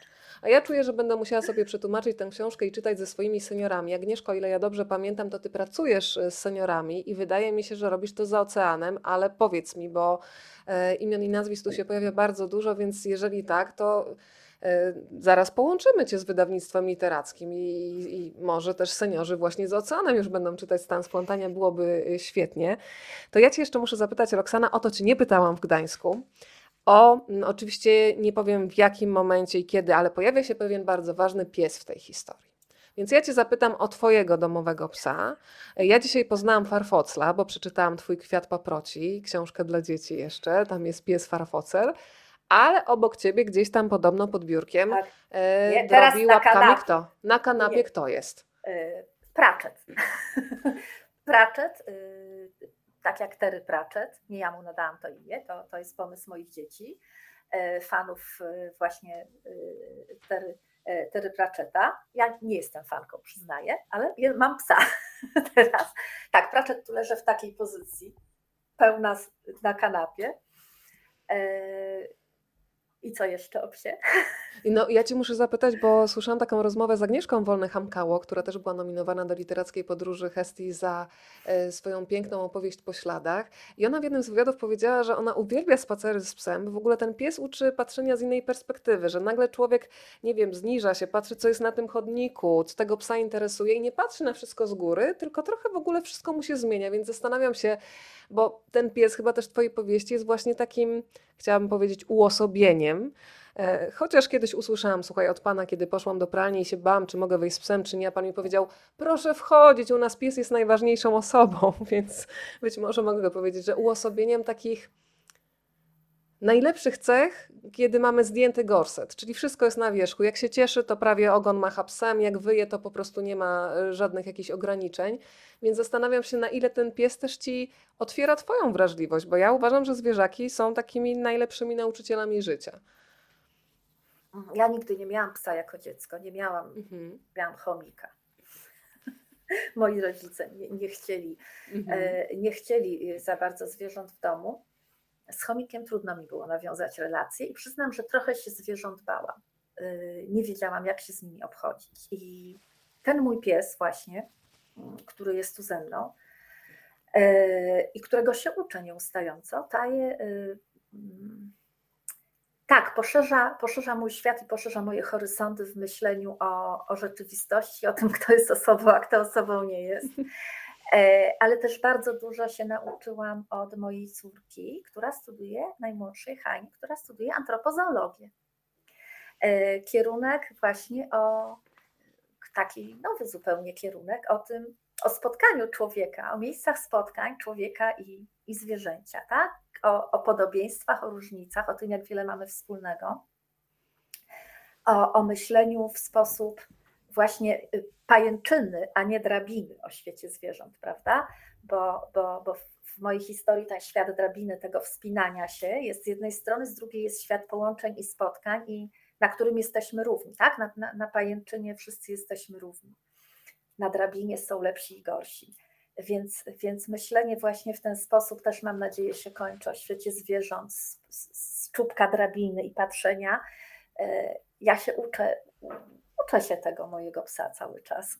Nie wiem, czy się nauczyłam, ale mamy dużo fajnych spotkań, a pies w powieści Prototypem tego psa z kolei był pies mojej przyjaciółki Małgosi Sikorskiej-Miszczuk, zresztą dramatopisarki, e, jej Ashi, mm, Akita, taki Taki pies, mhm. którego trochę się bałam, a do którego miałam wielki szacunek, który wydawał się mieć, no to, że ona miała osobowość, to, bo ja mam, ja mam shih więc to jest taki, prawda, bardziej antydepresyjny piesek misiu, a, y, a Ashi miała taką godność i była taka, taka dumna i, i potrafiła siedzieć i patrzeć na mnie.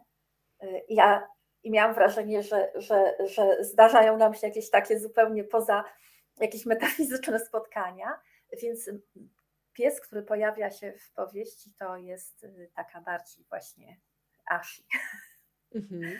Zresztą już odeszła Ashi, a została, jest, reaktywowała się, reaktywowała się w powieści. Mm, to też jest piękne. Y, przypomniała mi się książka Gwiazda Piołun Andrzeja Franaszka i teraz sobie tylko usiłuję przypomnieć, który z twórców tam opisywanych, ale jeden mm, waham się pomiędzy Czapskim a Herbertem, ale chyba Czapski, sprawdzę to i Państwu zostawię informacje po programie, ale powiedział coś takiego bardzo pięknego dla mnie, że jeżeli gdzieś tam w zaświatach e, właśnie psom, e, kotom, zwierzętom będzie odmówione to jakieś drugie życie, to on też jest skłonny oddać swój bilet do raju. I to było dla mnie takie bardzo e, przejmujące. Roxana, pamiętam też z naszej rozmowy w Gdańsku i bardzo bym chciała, żeby to wybrzmiało, bo to też mnie samą zatrzymało, mm, żebyśmy nie zapominali czytając z książki, że prawdziwi ludzie są często obok nas i też potrzebują pomocy, bo budzimy książki fantastycznie, że budzą w nas empatię mm, i potrafimy przeżywać bardzo mocno perypetie bohaterów, ale czasami nawet nieświadomie wykazujemy się obojętnością wobec takiego nieszczęścia czy dramatu, który dzieje się obok. I ty nawet opowiadałaś o tym na przykładach i przyznaję, że zostało to we mnie bardzo mocno i chciałabym, żeby wybrzmiało, bo, bo może o jeden o jedno niezauważenie będzie mniej dzięki temu, co powiesz. Okej. Okay. Tak, no bo, no bo empatia książkowa jest empatią bezpieczną, wygodną. Na kanapie z kubkiem herbaty jesteśmy tak, się wzruszamy.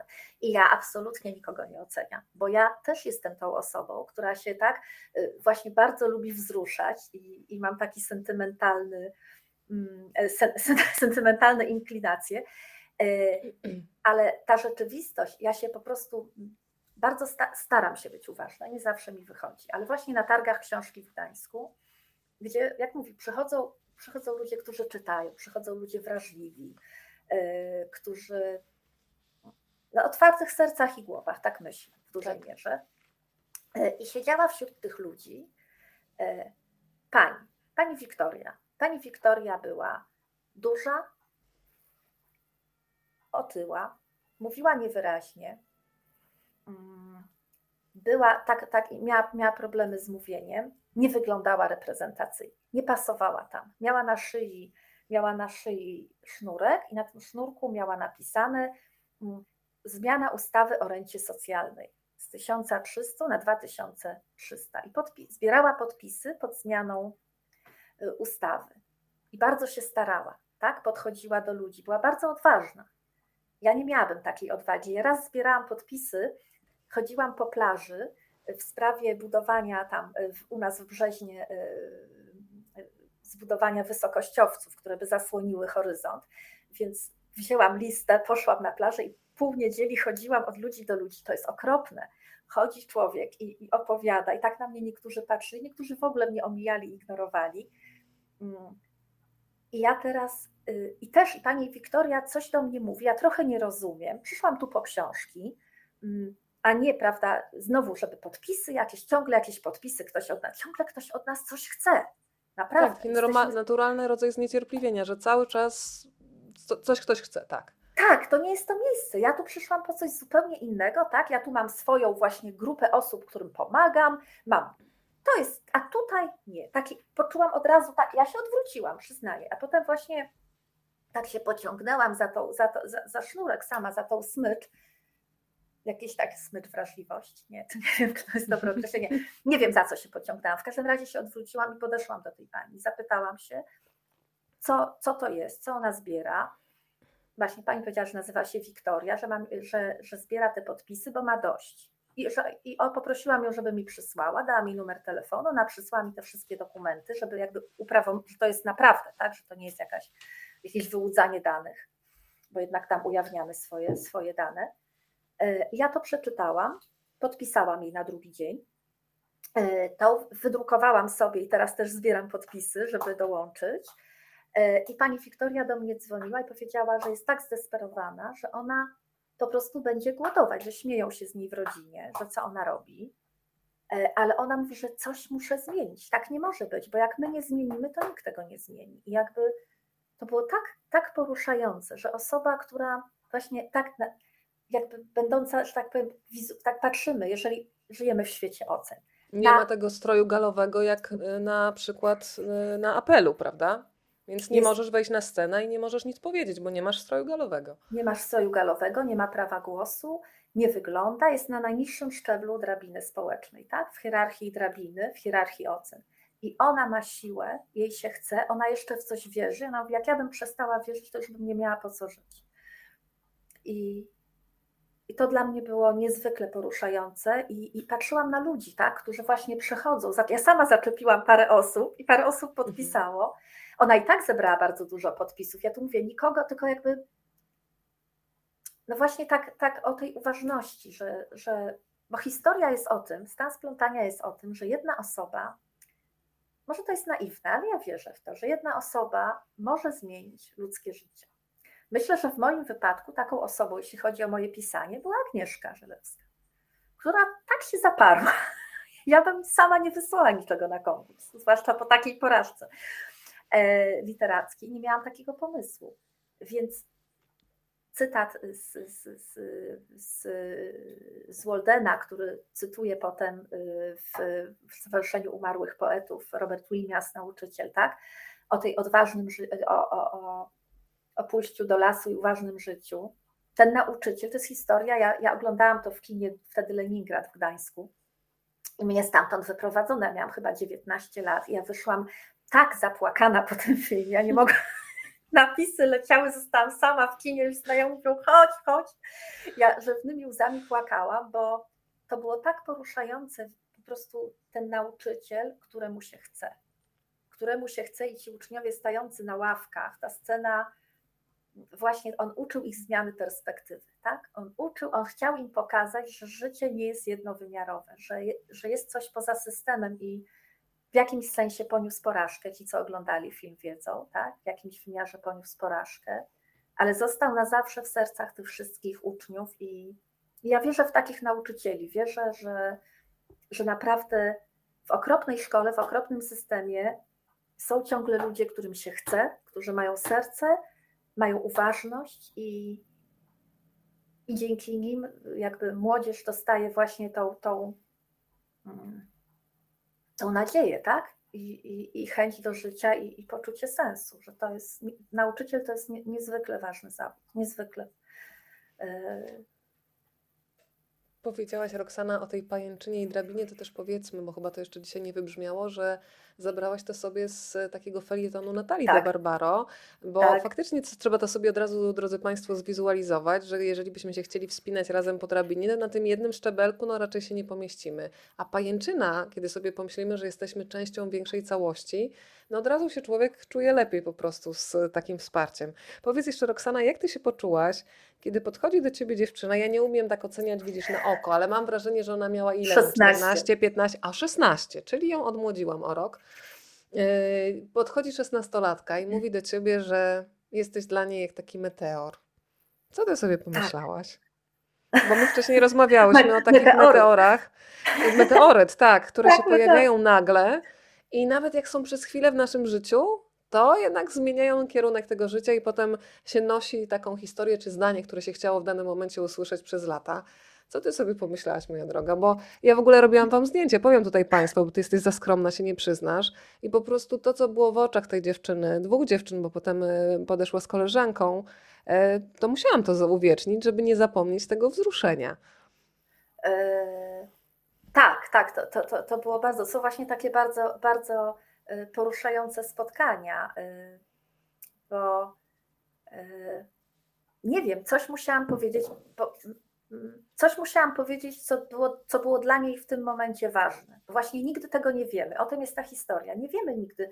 Te jednorazowe spotkania, te zderzenia, które się wydarzają, mm, one mogą mieć ogromną moc, tak jak mogą niszczyć, tak samo, tak? Więc bardzo ta, ta uważność jest niezwykle ważna i ona, ja do niej, jakby ja intencjonalnie nic, nie miałyśmy relacji, tak? Ale coś tak. się takiego wydarzyło, ona nie miała wcale tam przyjść, powiedziała, przyszła przypadkiem były chyba z Bo pani mi się wydała taka fajna, tak powiedziała, tego też nie powiesz.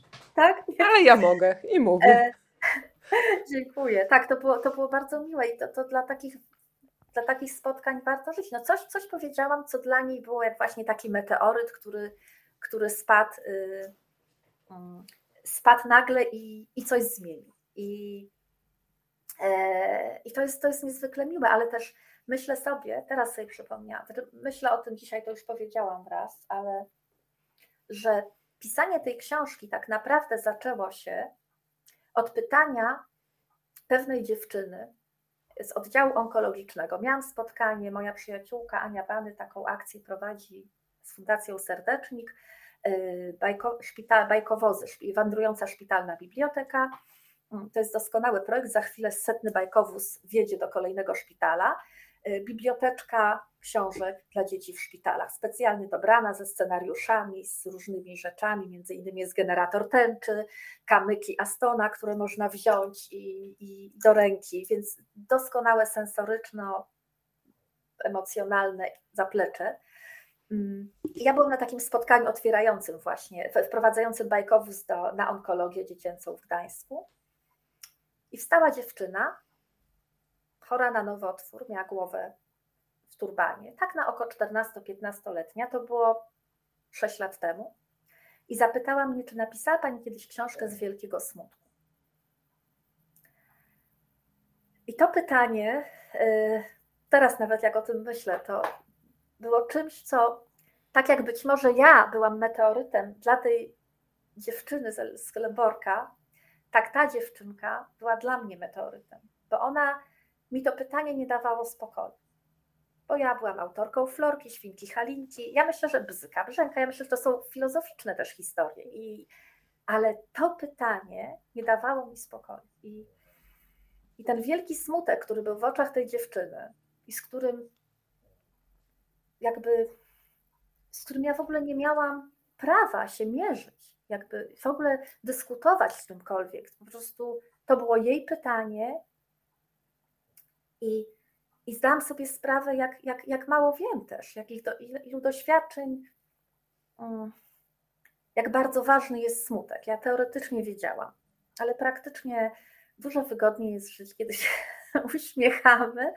I, I to, czego najbardziej moimi wielkimi nauczycielami były moje dzieci, bo um, o, ile, o ile możemy um, teoretyzować i mówić, że smutek jest ważny i wszystkie uczucia są ważne i, i mówić to znajomym dzieciom i wszystkim znajomym, to o, w momencie, kiedy jesteśmy rodzicem, ja mówię o sobie, kiedy jestem rodzicem, kiedy moje dziecko jest smutne, serce mi się łamie na kawałki, czuję się winna i natychmiast chcę je z tego smutku wyciągnąć. Po prostu liny, tak, cię, spychak, ciężarówka, dźwig, wszystko, wszystko tylko, żeby Ten tir nadjeżdża i wyciąga. Tak, mogę staranować tym tirem.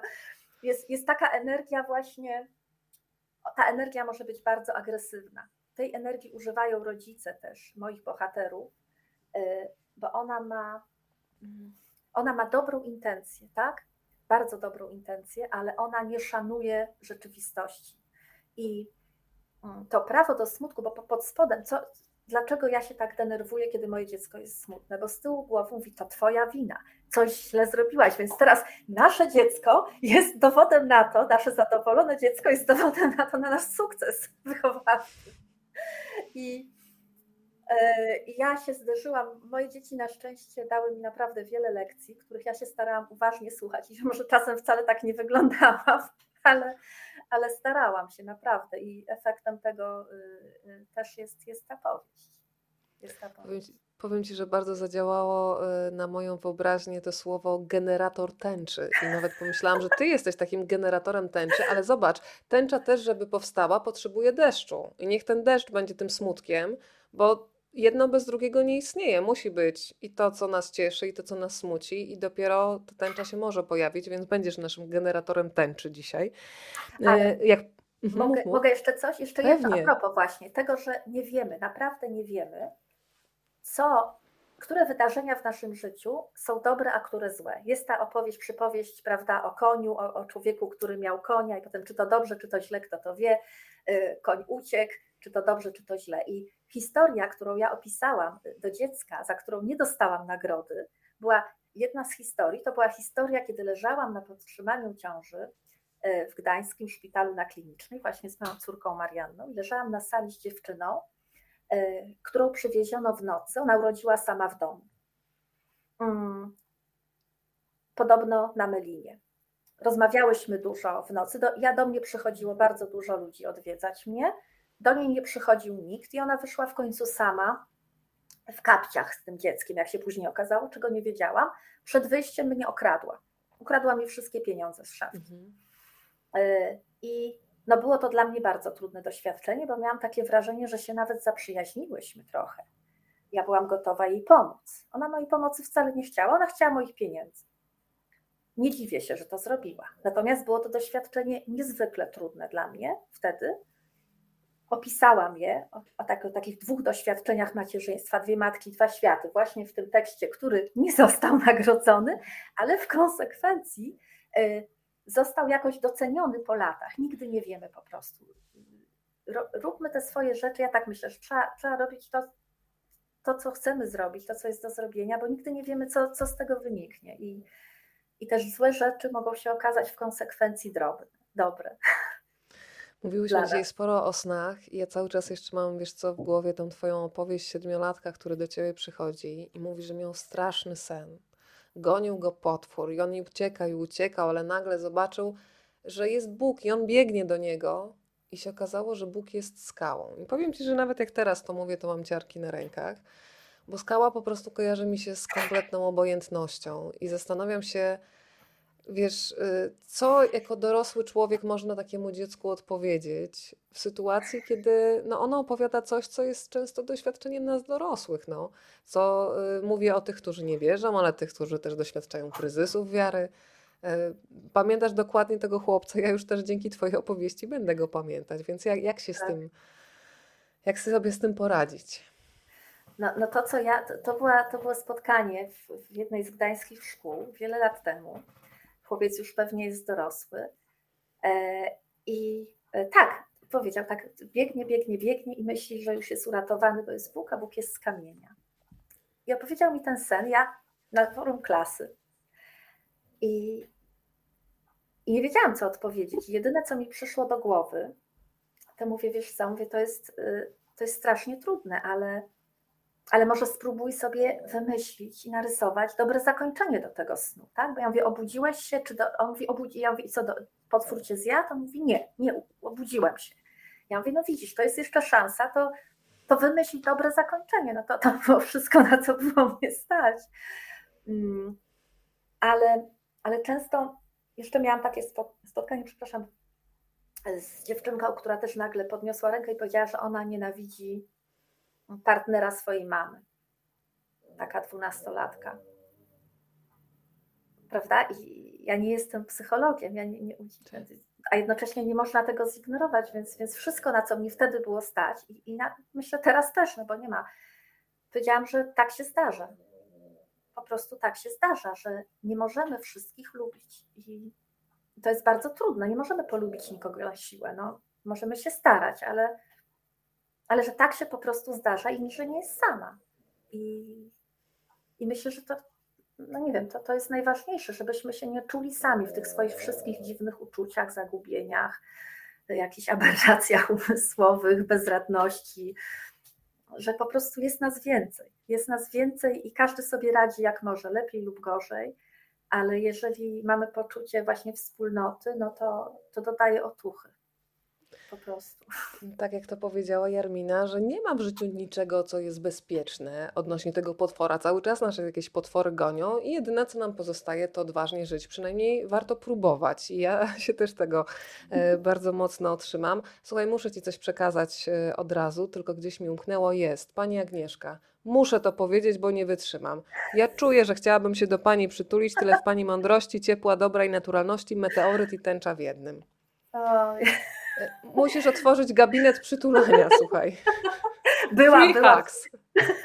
W Indiach, w Indiach była taka Anna, y, która przytulała, siedziała i przytulała, wielka matka, wielkie ramiona i i po prostu ludzie stali w kolejkach z całego świata. Tak? Wszyscy potrzebujemy, tak jak powiedziałaś y, z słowami Natalii Przybysz, tak? wszyscy potrzebujemy przytulenia, nawet takiego, jedni takiego fizycznego tak? poczucia bliskości, inni jakiegoś bardziej emocjonalnego poczucia, że nie jesteśmy sami. To mi się wydaje, to jest największe, w dzisiejszym świecie tak, tak, tak trudnym, tak? bo rozmawiamy sobie tu o książce, i jest miło, ja jestem wzruszona, czuję się doceniona, tak? Mam, mam taki fajny moment, tu słyszę meteoryt i tęcza w jednym, no serce rośnie, ale to jest ten moment, tak? I ja się nim karmię, ale, ale wyłączę komputer, pojawią się różne trudności w moim życiu, tak? Pojawią się wiadomości z y, wiadomości z wiadomości, y, pojawią się no, no przeróżne rzeczy i i będę się musiała z nimi mierzyć. I to łatwo zapomnieć. Znaczy, właśnie dobrze, dobrze jest karmić te dobre chwile, bo, bo bardzo łatwo od nich zapomnieć w tej wirówce. Więc bardzo dziękuję. Jest, jest, jest, jest mi bardzo, bardzo, bardzo miło. Zobacz, kto nas przytula. Paulina Bandura. E, Fundację Wisławy Szymborskiej też ściskamy tak. bardzo mocno. Bardzo e, dziękuję za promocję. Dziękuję za promocję mojej książki. Dziękuję za doskonałą promocję wszystkich książek w tej edycji i w poprzedniej, bo, bo rok temu patrząc na, na edycję literackiej podróży Hestii, e, nie miałam pojęcia, że moja książka się tam znajdzie, a tym bardziej, że wygra ale czułam wielką radość, że, że właśnie pojawiło się, pojawił się konkurs, który kieruje reflektor na, na, te, na, na te ważne książki. Widziałam, jak były promowane, ile wokół dobrych rzeczy się wydarzyło. Książki Kasi Wasilkowskiej, bardzo ważne, tak? książka Kasi Ryryk, no wszystkie, po prostu wielka, wielka wdzięczność dla Pauliny, tak, wiele osób pracuje na to, że ja tu sobie siedzę teraz i tak się jak kokoszę w tym byciu tęczą, ale to jest y, to, że mogę tu być, to naprawdę y, wiele osób się do tego przyczyniło. Tak Ściskamy bardzo, bardzo mocno y, Paulinę. Ja w ogóle muszę tutaj właśnie zaprosić tych, którzy się nie pokazują, ale są tak naprawdę mistrzami, którzy dbają o to, żebyśmy tutaj dzisiaj sobie mogły tak. porozmawiać. Dokładnie. E, drodzy Państwo, oczywiście można e, zadawać pytania. Ja jeszcze Cię wspomniałaś tą Natalię Przybysz. Naprawdę do mnie się przykleił ten utwór, odkąd wróciłam z Sopotu, czyli to jest e, tytuł Dzieci Malarzy i tam jest Jesteśmy dziećmi, co chcą na ręce. Nie wiem jak ty, Roxana, ja przyznałam się tutaj Państwu publicznie i odkąd się przyznałam, to już w ogóle jest mi z tym lepiej, że ja naprawdę kilka razy w tygodniu chcę być takim dzieckiem, które ktoś weźmie za rękę, zaprowadzi do urzędu, załatwi za mnie to, czego ja nie rozumiem, weźmie mnie na badanie, którego się boję i po prostu to już będzie załatwione. Czy ty masz w sobie takie dziecko, taką bezradność, bo y, mm, bohaterowie do, w dorosłym świecie, ale u ciebie, ale też w książce y, u Kasi Wasilkowskiej, już, już y, w książce y, Marcina Przewoźniaka, Mama w Occie, to mama też pracuje w telewizji, się uśmiecha, ale w środku bardzo cierpi. Tak, y, Mamy przecież y, y, w Adeli Świat Dorosłych, oni wszyscy są zagubieni totalnie. Powiedzmy, Tylko niektórzy lepiej udają. No właśnie, ale powiedz, kiedy ty sama sobie pozwoliłaś jako dorosła? No ja nie mam dzieci, więc nie mogę się tutaj wypowiedzieć, ale zastanawiam się, mam wrażenie, że bardzo często dorośli ludzie chcą zawsze znać odpowiedź, kiedy dziecko o coś pyta. Ale zachwycające jest dla mnie, kiedy właśnie rodzic na przykład mówi nie wiem, albo też tego nie rozumiem, albo mówi, że jest mi smutno, jest mi źle, bo mam wrażenie, że dzięki temu on uczy to dziecko, że ono też kiedy będzie się czuło źle, to powie, że jest mu źle i sobie popłacze. No i okej, okay, nic się nie stanie. Kiedy, do, do, kiedy, do jakiego momentu byłaś taką mamą, która zawsze ma uśmiech dla wszystkich? A kiedy sobie pozwoliłaś na smutek, wiedząc, że to, że ty sobie pozwolisz na smutek, też otworzy twoje dziecko potem w takiej samej sytuacji? E, no pozwalałam sobie. Pozwalałam sobie parę razy, parę razy może niepotrzebnie sobie, to nigdy nie wiadomo. Jeśli chodzi o nasze dzieci, takie relacje, o pokazywanie słabości, takiej bezradności do pewnego wieku. Tak. Czy my się słyszymy z Roxaną? Czy Państwo teraz mnie słyszą? Ja muszę zadać pytanie. O. Wróciłyśmy. Wróciłyśmy, tak? tak? Tak, coś ja się jest... na chwilkę zawiesiło. Okay. Już, już prawie już miałam stan przedzawałowy, tak.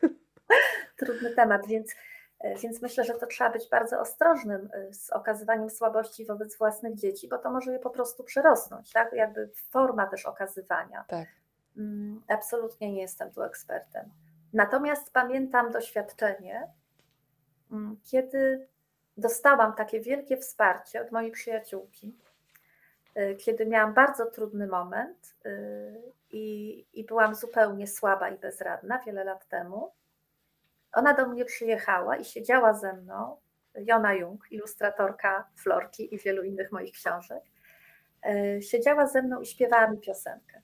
Śpiewała mi piosenkę, którą, której, którą znałyśmy obie z kręgu. Ja należałam dwa lata do kręgu kobiet Ani Miłuńskiej, także też wielka wdzięczność. Kolejna osoba, która e, której wiele zawdzięczam, z którą byłam na Krecie, właśnie na tej wyprawie minojskiej. Mm, I śpiewała mi piosenkę. Nie będę śpiewać, bo nie do końca umiem, ale słowa, słowa były takie. Y, a może muszę zaśpiewać, bo inaczej się tego nie da. Jakże Jak mus, to tylko czekoladowy Jak... i teraz ten twój. Jakże mógłby ktoś powiedzieć, że nie jesteś samym pięknem, Jakże mógłby ktoś powiedzieć, że ci pełni brak? Jakże mógłby ktoś nie zobaczyć, że twa miłość całym światem jest? Tak jak więź, która łączy nas. No, tego się nie spodziewałam. Pierwszy historyczny występ wokalny w Rozmawiam, bo lubię. Roxana Jędrzejewska-Wróbel, laureatka literackiej podróży Hestii. Brawa, teraz poproszę o fanfarę, drodzy Państwo. Można emotikonami to robić. Ale, ale to jest dowód, to jest dowód, że nigdy w życiu nie śpiewałam na wizji, nie spodziewałam się tego pytania. Nawet nie wiedziałam, czy pamiętam tę piosenkę. Więc to jest dowód tego, że jesteś mistrzynią sztuki rozmowy. Doprowadziłaś mnie do śpiewu na misji. W takich sytuacjach lubię się czuć winna, naprawdę, wiesz? E, proszę bardzo, widzisz, brawa są. Co za spotkanie. Brawa od pana Grzegorza. Tutaj oklas, oklaski serca. Pan Grzegorz, pan Grzegorz mnie oświetlił dzisiaj tak pięknie, że mnie widać. To jest wielka wdzięczność, bo bym z jakiejś ciemności nadawała. Ściskamy pana Grzegorza bardzo. Taka piosenka w wykonaniu przyjaciółki to najlepszy motywator, ale zobacz, zobacz co tu się dzieje. Warto było zaśpiewać?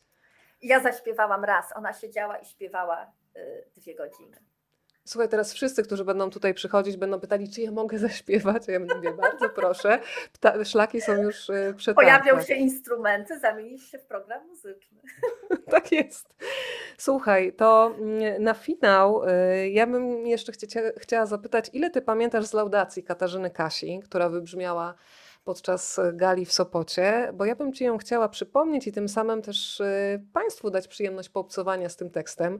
Katarzyna Kasia, fantastyczna filozofka, wykładowczyni, publicystka, znacie jej głos z Radia Nowy Świat i z, na przykład ze Szkła Kontaktowego jako komentatorkę kojarzycie Katarzynę Kasię.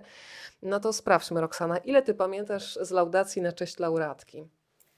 E, nie potrafię powtórzyć żadnego zdania, poza tym o prawie do szacunku i godności że każdy je ma, niezależnie od wieku i, i sytuacji.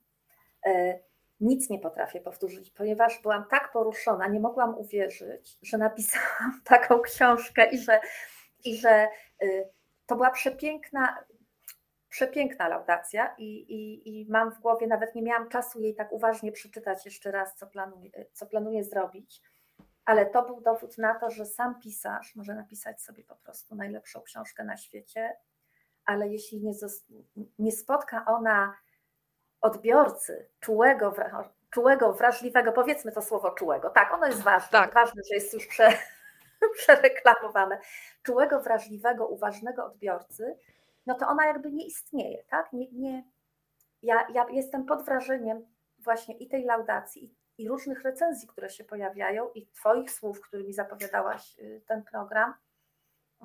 Ile można wyczytać z niej. I to jest taka wartość dodana, bo, no bo mówię, ja napisałam swoją jakąś swoją historię, którą sobie wymyśliłam, ale nie miałam pojęcia aż o tylu jej warstwach, więc to było y, laudacja Katarzyny Kasi była dla mnie ogromnym, ogromnym prezentem. Tak.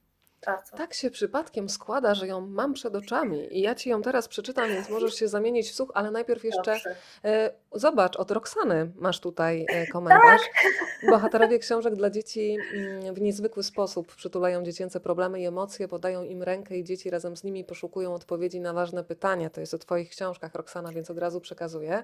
Dziękuję. Ktoś tutaj mi się zbuntował. Też Ktoś mi się tutaj zbuntował i napisał, jaki finał? Jeszcze proszę. No to dobrze, to drodzy Państwo, teraz wszystko zależy od Was. Będziecie zadawać pytania, będzie ciąg dalszy. Czytam e, laudację Katarzyny Kasi, tak żeby Państwo też się mogli w niej zanurzyć.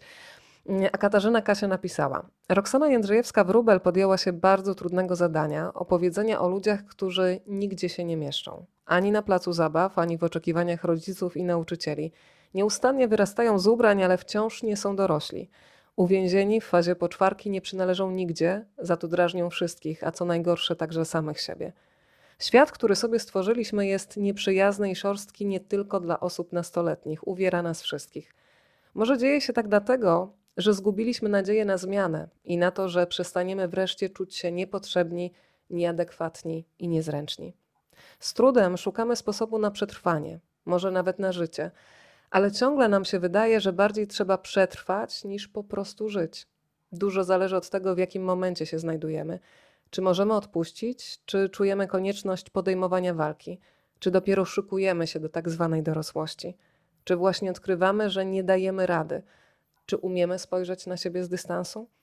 Stan splątania jest książką o jednym z najważniejszych ludzkich praw o prawie do mówienia nie Źródłem buntu może być opisana przez antropologów kultury mistyczna więź łącząca dziadków z wnukami, tych, którzy jeszcze nie przekroczyli progu dorosłości, z tymi, którzy są w fazie odchodzenia.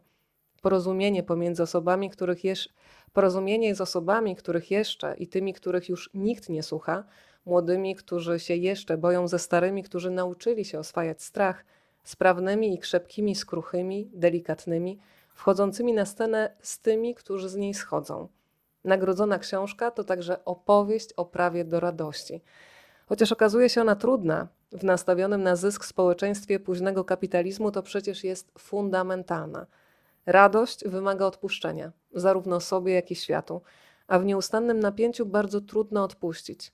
To historia o możliwości zwalczania ograniczeń, które akceptujemy tylko dlatego, że wydaje nam się, że dzięki temu świat lepiej nas przyjmie, bardziej polubi. Kluczowe są też godność i szacunek, bez których nie ma mowy o tym, żeby ludzie się ze sobą porozumieli. Nikt nie jest za stary na godność, ani za młody na bycie szanowanym. Chociaż tytułowy stan splątania na początku zostaje nam przedstawiony jako przypadłość wieku podeszłego, Roxana Jędrzejewska-Wróbel uświadamia nam, że niezależnie od tego, ile mamy lat, tak czy inaczej wszyscy jesteśmy ze sobą właśnie splątani, bo przecinają się ścieżki naszych losów, bo nawzajem od siebie zależymy, bo dynamika międzyludzkiej wymiany jest o wiele mniej oczywista niż mogłoby się wydawać. Jesteśmy splątani w niemożności zrozumienia i wypowiedzenia tego, co najważniejsze. Jesteśmy rozpięci między szczerością przychodzącą późno, a długą przyszłością, na którą rzutuje niepewna siebie nieśmiałość. I jeszcze jedno. Od splątania tylko mały krok dzieli świadome splatanie, na przykład opowieści. Opowieści, w której odnaleźć można potężny i niezwykle cenny ładunek nadziei na taki świat, w którym nie będzie wykluczenia, dyskryminacji, złej samotności. A wtedy wszyscy się zmieścimy. To dla ciebie, Roxana. I tutaj wielkie ukłony w stronę Katarzyny Kasi. Wielkie, wielkie, bo ja ciągle nie mogę objąć tego, tego tekstu. Muszę go jeszcze sama sobie wydrukować i przeczytać, bo, no bo to jest zupełnie niesamowite, co, jako, co czytelnik może, y, może zobaczyć w historii. Gdybym ja, gdybym ja miała takie założenie, że ja napiszę taką historię, to bym się pod tym założeniem ugięła i, i bym nie ruszyła do przodu. Ja, ja cały czas podczas pisania Y, powtarzałam sobie, y, że był, był, był, taki głos, który mi nieustająco mówił właśnie, że to jest bez sensu i to moje dzieci wiedzą. Ja, ja tak, może ja tu wyglądam jak generator tęczy, ale ja jestem też trudna. Ja jestem, bywam bardzo trudnym człowiekiem. Mam swoje jakieś schizy, lęki, y, jakieś takie mm, zaciski. Mm, więc, więc tacy jesteśmy i tacy jesteśmy. Y, myślę, i historia jest też o mnie, ale to jest naprawdę nieprawdopodobne. Jakby ja, ja cały czas, aha, mówiłam sobie, starałam się rozmawiać z tym głosem, który mi mówił, że co ty, co ty sobie wymyśliłaś, co ty tu piszesz, to z tego nic nie będzie. W ogóle y, to, to, to nie było łatwe. To nie było łatwe zdyskutować z tą, z tą postacią, no ale, ale bardzo się starałam. I, i tak, i bardzo się cieszę, no mówię, to, to, to nie wymyśliłabym, że o tym napisałam książkę. Naprawdę. Roxana, to jeszcze pytanie od pana Piotra. E, częściowo już odpowiedziałaś, więc tylko troszeczkę rozwiń. Jak pani podchodzi do zagadnienia emocji niepewności, z którym mierzymy się każdego dnia? Czy to, w jaki sposób pokazujemy dzieciom, jak sobie radzić z niepewnością, nie determinuje ich życia? Tym bardziej, moja droga, że w stanie splątania bardzo ciekawe jest podejście do tego, że my nie mamy wpływu i kontroli. Można się tego bać albo potraktować to jako coś bardzo wyzwalającego, więc po której ty stronie jesteś? Och, jak, jak pochodzę do niepewności? No, świat jest niepewny. Nie, coraz bardziej stąpamy po kruchym lodzie, tak?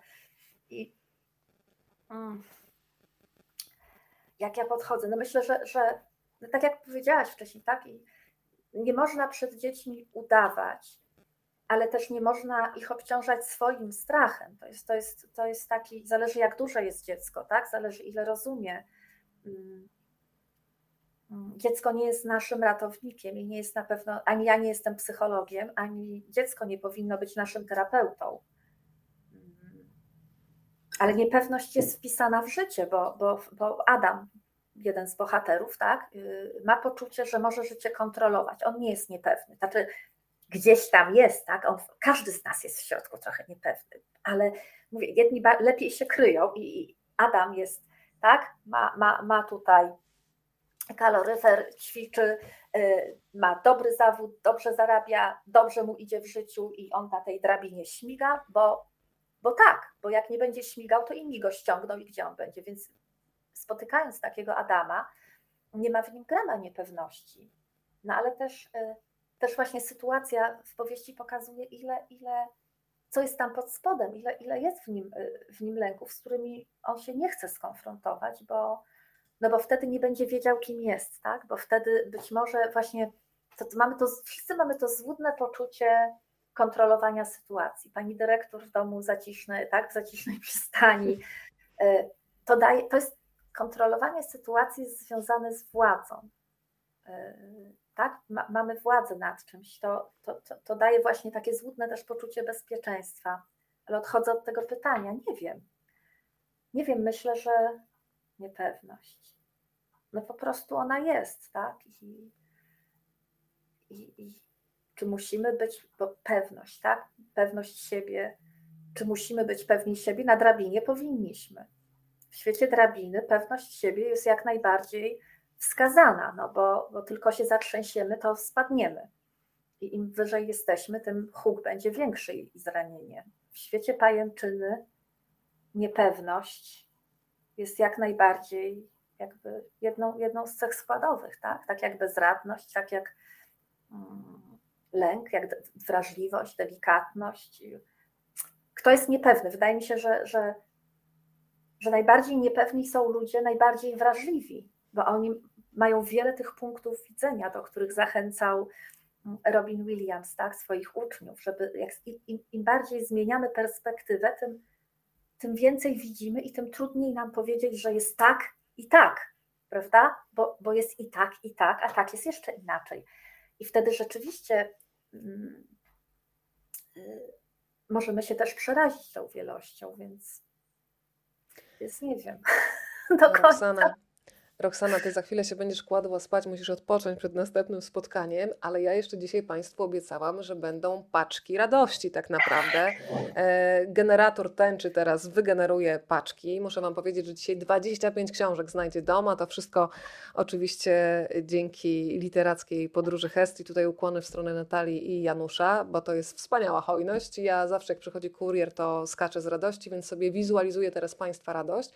I w środku w takiej paczce będą Państwo mieli wszystkie tytuły, całą piątkę nominowanych do Literackiej Podróży Hestii w tym roku, a to oznacza, że w środku znajdziecie oczywiście książkę Roxany Stan Splątania, znajdziecie książkę Agnieszki Wolny-Hamkało zatytułowaną Po śladach, będzie książka Saszy Hady, czyli Zefiryna i Księga Uroków, Marcin Przewoźniak, Mama Wodcie Zabójcze Pierogi. Yy, i oczywiście Kasia Wasilkowska, zresztą po raz drugi nominowana do Literackiej Podróży Hestii za swoją piękną książkę Już, Już. E, wszystkich wymieniłam, czy kogoś pominęłam? Chyba wszystkich nie, powiedziałam. Piątka. piątka. była, bo tak, a no, tak, okej, okay, bo tak sobie liczyłam, ale nie wymieniłam chyba tego twojego. Y, paluszek nie wystartował, kiedy mówiłam o twoim tytule, bo to już uznałam za oczywiste, że twoja książka też tam w środku będzie. E, drodzy Państwo, więc zasady są proste. Wpisujecie hashtag rozmawiam, bo lubię pod transmisją na profilu facebookowym rozmawiam, bo lubię. E, I za chwilę uruchomimy naszą maszynę losującą, a potem ja już będę się z Państwem e, kontaktować mailowo w sprawie tego, jak te książki do Państwa trafią. Fundatorem Nagrody Literacka Podróż Hestii, tak jak wspominałyśmy, jest grupa Ergo Hestia. Konkurs jeszcze tutaj wielkie ukłony organizuje Fundacja Artystyczna Podróż Hestii w partnerstwie z Fundacją Wisławy Szymborskiej. O tym już Państwu Państwu dzisiaj wspominałam. Y, bardzo się cieszę, bo to są takie kontakty, które też wprowadzają bardzo dużo dobrego do życia y, człowieka. Paulina dzisiaj z nami jest. Pozdrawiamy też rzecz jasna y, Michała Rusinka, który w Gdańsku sprawdził się fantastycznie jako dźwiękowiec. Świetnie uruchamiał mikrofony, też świetnie podawał i wręczał kwiaty chyba, prawda? Ale też, też zaletą, zaletą literackiej podróży Hestii, poza nagrodą, jest to, że y, ma, dała nam szansę spotkań, spotkania się tak. z sobą, tak? Pisarz to jest taki samotny człowiek, nie ma kolegów z pracy, koleżanek, więc y, ja bardzo też dziękuję za tą możliwość y, poznania się. Jutro jedziemy z Kasią Wasilkowską do Słupska razem, także, także dzięki podróży Hestii się spoznałyśmy, także bardzo, bardzo to jest miłe i ważne dla, dla pisarza. To zaraz uruchomię maszynę, natomiast powiedz mi już na finał dwa ostatnie pytania. Pierwsze od Pani Wandy, które mi teraz y, mignęło o to, kiedy kolejna y, książka. Oczywiście to pytanie się musiało pojawić. Y, a kolejne pytanie to już będzie moje o to, co Ty teraz czytasz. Jako czytelniczka nam się daj na finał poznać. Więc najpierw tutaj powiedz, czy są jakieś deadline, umowy już podpisane, żeby wszystko było jasne. Yy, nie, jeszcze nie ma, nie ma umów, ale są pewne plany co do powieści, kolejnej powieści młodzieżowej. Rzeczywiście, tak ją sobie nawet już w głowie yy, ułożyłam, ale nie chciałabym nic więcej zdradzać, ale rzeczywiście Szanuję. jakby chcę podążać, podążać tą drogą. Taki mam plan, a pracuję, dostałam stypendium miasta Gdańska mm, na taką, yy, na opowieść dla dorosłych o o y, bohater, o, o. A ja od razu, przepraszam Ci, wejdę i od razu powiem, że widzowie YouTube'a też mają szansę. Y, wpisujcie hashtag, y, widzowie YouTube'a już nieraz tutaj też wygrywali, więc od razu mówię, żeby Państwo tutaj się nie zmartwili, że są wykluczeni. Już mów o stypendium, przepraszam Cię najmocniej. Nie szkodzi. Stypendium Miasta Gdańska, miasto nas wspiera, pisarzy, więc, więc skorzystałam i właśnie jestem w połowie pracy nad, nad taką powieścią o rodzinie, E, mieszkającej w Gdańsku. E, poznajemy tę rodzinę przez 12 dni w ich życia. Jest to 12 pogrzebów e, w ciągu 40 lat. Jest to historia rodzinna, historia miasta, historia zmiany, odchodzenia, przemijania i życia, które jakby nieustająco trwa.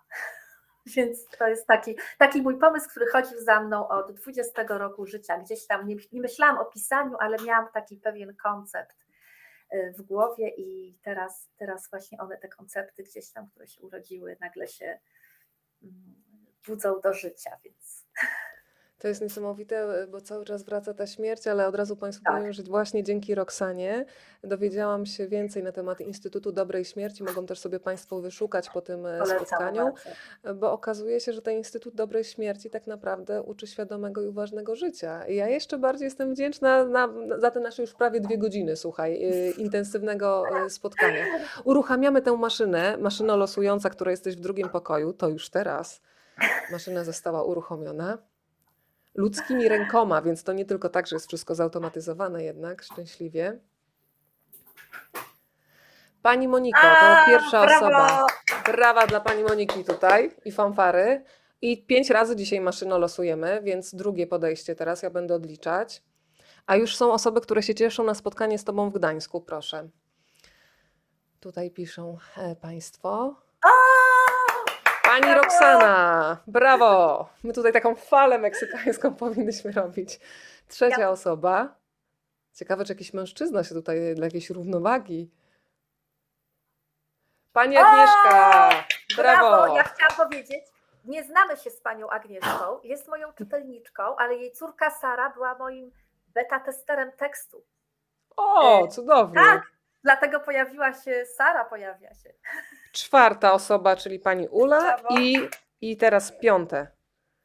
I od razu, drogie panie, bardzo was proszę, po programie wyślijcie do mnie maila pod adres rozmawiam, bo lubię małpa gmail.com, ale to znowu pani Ula, która już wygrała przed chwilą, czyli jeszcze raz maszyną. No, podwójne szczęście dla pani Uli, ale dwóch, jednak rozdzielimy te paczuszki. I Pan Aleksander, dzięki temu mamy tutaj też mężczyznę na pokładzie, więc panowie i panie, poproszę o, e, o maila pod adresem rozmawiam, bo lubię małpa gmail.com i tam już ustalimy szczegóły, w jaki sposób przesyłki książkowe do Was trafią, więc e, Roxana, na finał Ty jako czytelniczka powiedziałaś już, co przygotowujesz, my czekamy, to co wyczekane dużo bardziej smakuje, więc e, nie śpiesz się, niech to wszystko dojrzewa spokojnie, a teraz co czytasz? Y, teraz co czytam, y, teraz kończę Zefirynę Saszy. Hady? E, e, bo, bo chcę nie być gołosowa, powiedziałam, że No właśnie, nie wiem, czy ja wspomniałam, że Sasza Hady będzie w środku. Mówiłam? E, była, tak, tak, Zefirna Księga Uroków, oczywiście. Natomiast, natomiast ja sama przeczytałam ostatnią powieść, która, ostatnia powieść, która mnie niezwykle poruszyła, tylko przepraszam, ale upewnię się, czy jest dobry tytuł, bo jest strasznie dziwny. Piękne Morze Snów na Jawie. O, nie znam. Tak to się chyba nazywa, ale jeszcze, jeszcze sprawdzę, bo, mm, bo tytuł jest właśnie. Yy, to ja też trudny. sprawdzę, słuchaj, wpiszę to. Piękne Morze Snów na Jawie, tak? Yy, tak, tak, tak, zaraz. Piękne Morze Snów na Jawie. Wpisałam tak jak Dinga, mówisz. ale Y, Żywe Morze Snów na Jawie. Żywe Morze, jest... wiedziałam. Ale wiedziałam. Richard, tak? Pan Richard tak, Flanagan? Richard, Richard Flanagan, tak jest. Richard Flanagan, Flanagan. wiedziałam. Trudne, trudne, trudny tytuł. No faktycznie, Żywe Morze Snów na Jawie. Mhm. Ale bardzo adekwatny, zadziwiająco adekwatny. Przepiękna książka, y, napisana, y, że dzieje się w Tasmanii. Y, bohaterką jest, y, są, Boże, przepraszam, bo ja w kółko o tej śmierci, ale Bohaterką jest umierająca, y, umierająca matka, która nie może umrzeć i jej dzieci, bardzo już dorosłe, ale książka o zmianach klimatycznych, o gatunkach odchodzących, mm, o nas zagubionych w tym, w tym, w tym, w tym, w tym świecie, który, mm, który jest trudny i o jakiejś taki oddająca niez, niez, niezwykła książka. W niezwykły sposób udało się dotknąć autorowi tego, co się teraz z nami dzieje.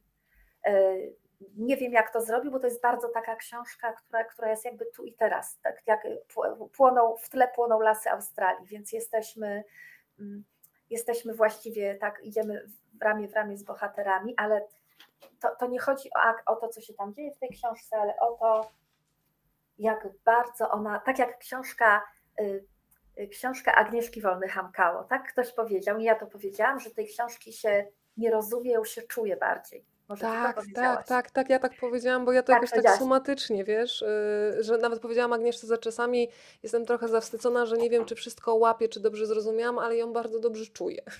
Dokładnie, dokładnie, więc to jest też taka powieść, że y, książka Agnieszki jest poetycka, metaforyczna i ta narracja w y, Żywym Morzu Snów na Jawie też jest taka, dziwna trochę, ale ta książka po prostu przeszywa na wskroś. Dawno nie czytałam dała mi ją moja kuzynka, która powiedziała przeczytaj, bo dawno nie czytałam takiej książki i, i ja powtarzam to samo, polecam gorąco. Polecam gorąco bardzo. Piękna książka. Pani Lidio, pozdrawiam. Do zobaczenia w Tarnowie w przyszłym tygodniu. Tak. Roxana, bardzo Ci dziękuję. Ja też już wiem, że będę Ci chciała sprezentować książkę Rzeczy, które spadają z nieba, Finki, serii Achawy. Bardzo jestem ciekawa, co powiesz, ale mam wrażenie, że Wasze wrażliwości zagrają, więc zrobimy sobie taki eksperyment. A ja chcę bardzo powiedzieć Tobie i Państwu, wszystkim, którzy dzisiaj byli razem z nami, całej ekipie literackiej podróży Hestii, że bardzo mi jest dobrze z Wami w tej jednej pajęczynie i bardzo lubię się czuć częścią większej całości i że ten wieczór spędziliśmy dzisiaj wspólnie. Roxana Jędrzejewska-Wróbel, pięknie Ci dziękuję, życzę spokojnej nocy i czekamy wszyscy na kolejne książki, a polecamy Państwu już teraz Stan Splątania. Bardzo, bardzo dziękuję. Dziękuję za tą piękną rozmowę. Jest, jest mi niezwykle miło, naprawdę. Rzadko się spotyka tak uważnego słuchacza i tak wspaniałe pytanie. Dziękuję serdecznie. Bardzo Ci dziękuję. Będę od Ciebie mówić dzisiaj generator tęczy. Proszę pamiętać, tak się do Roxany wracamy. Spokojnej dziękuję nocy. Dziękuję. Państwu serdecznie. Do widzenia. Dobranoc. Do widzenia.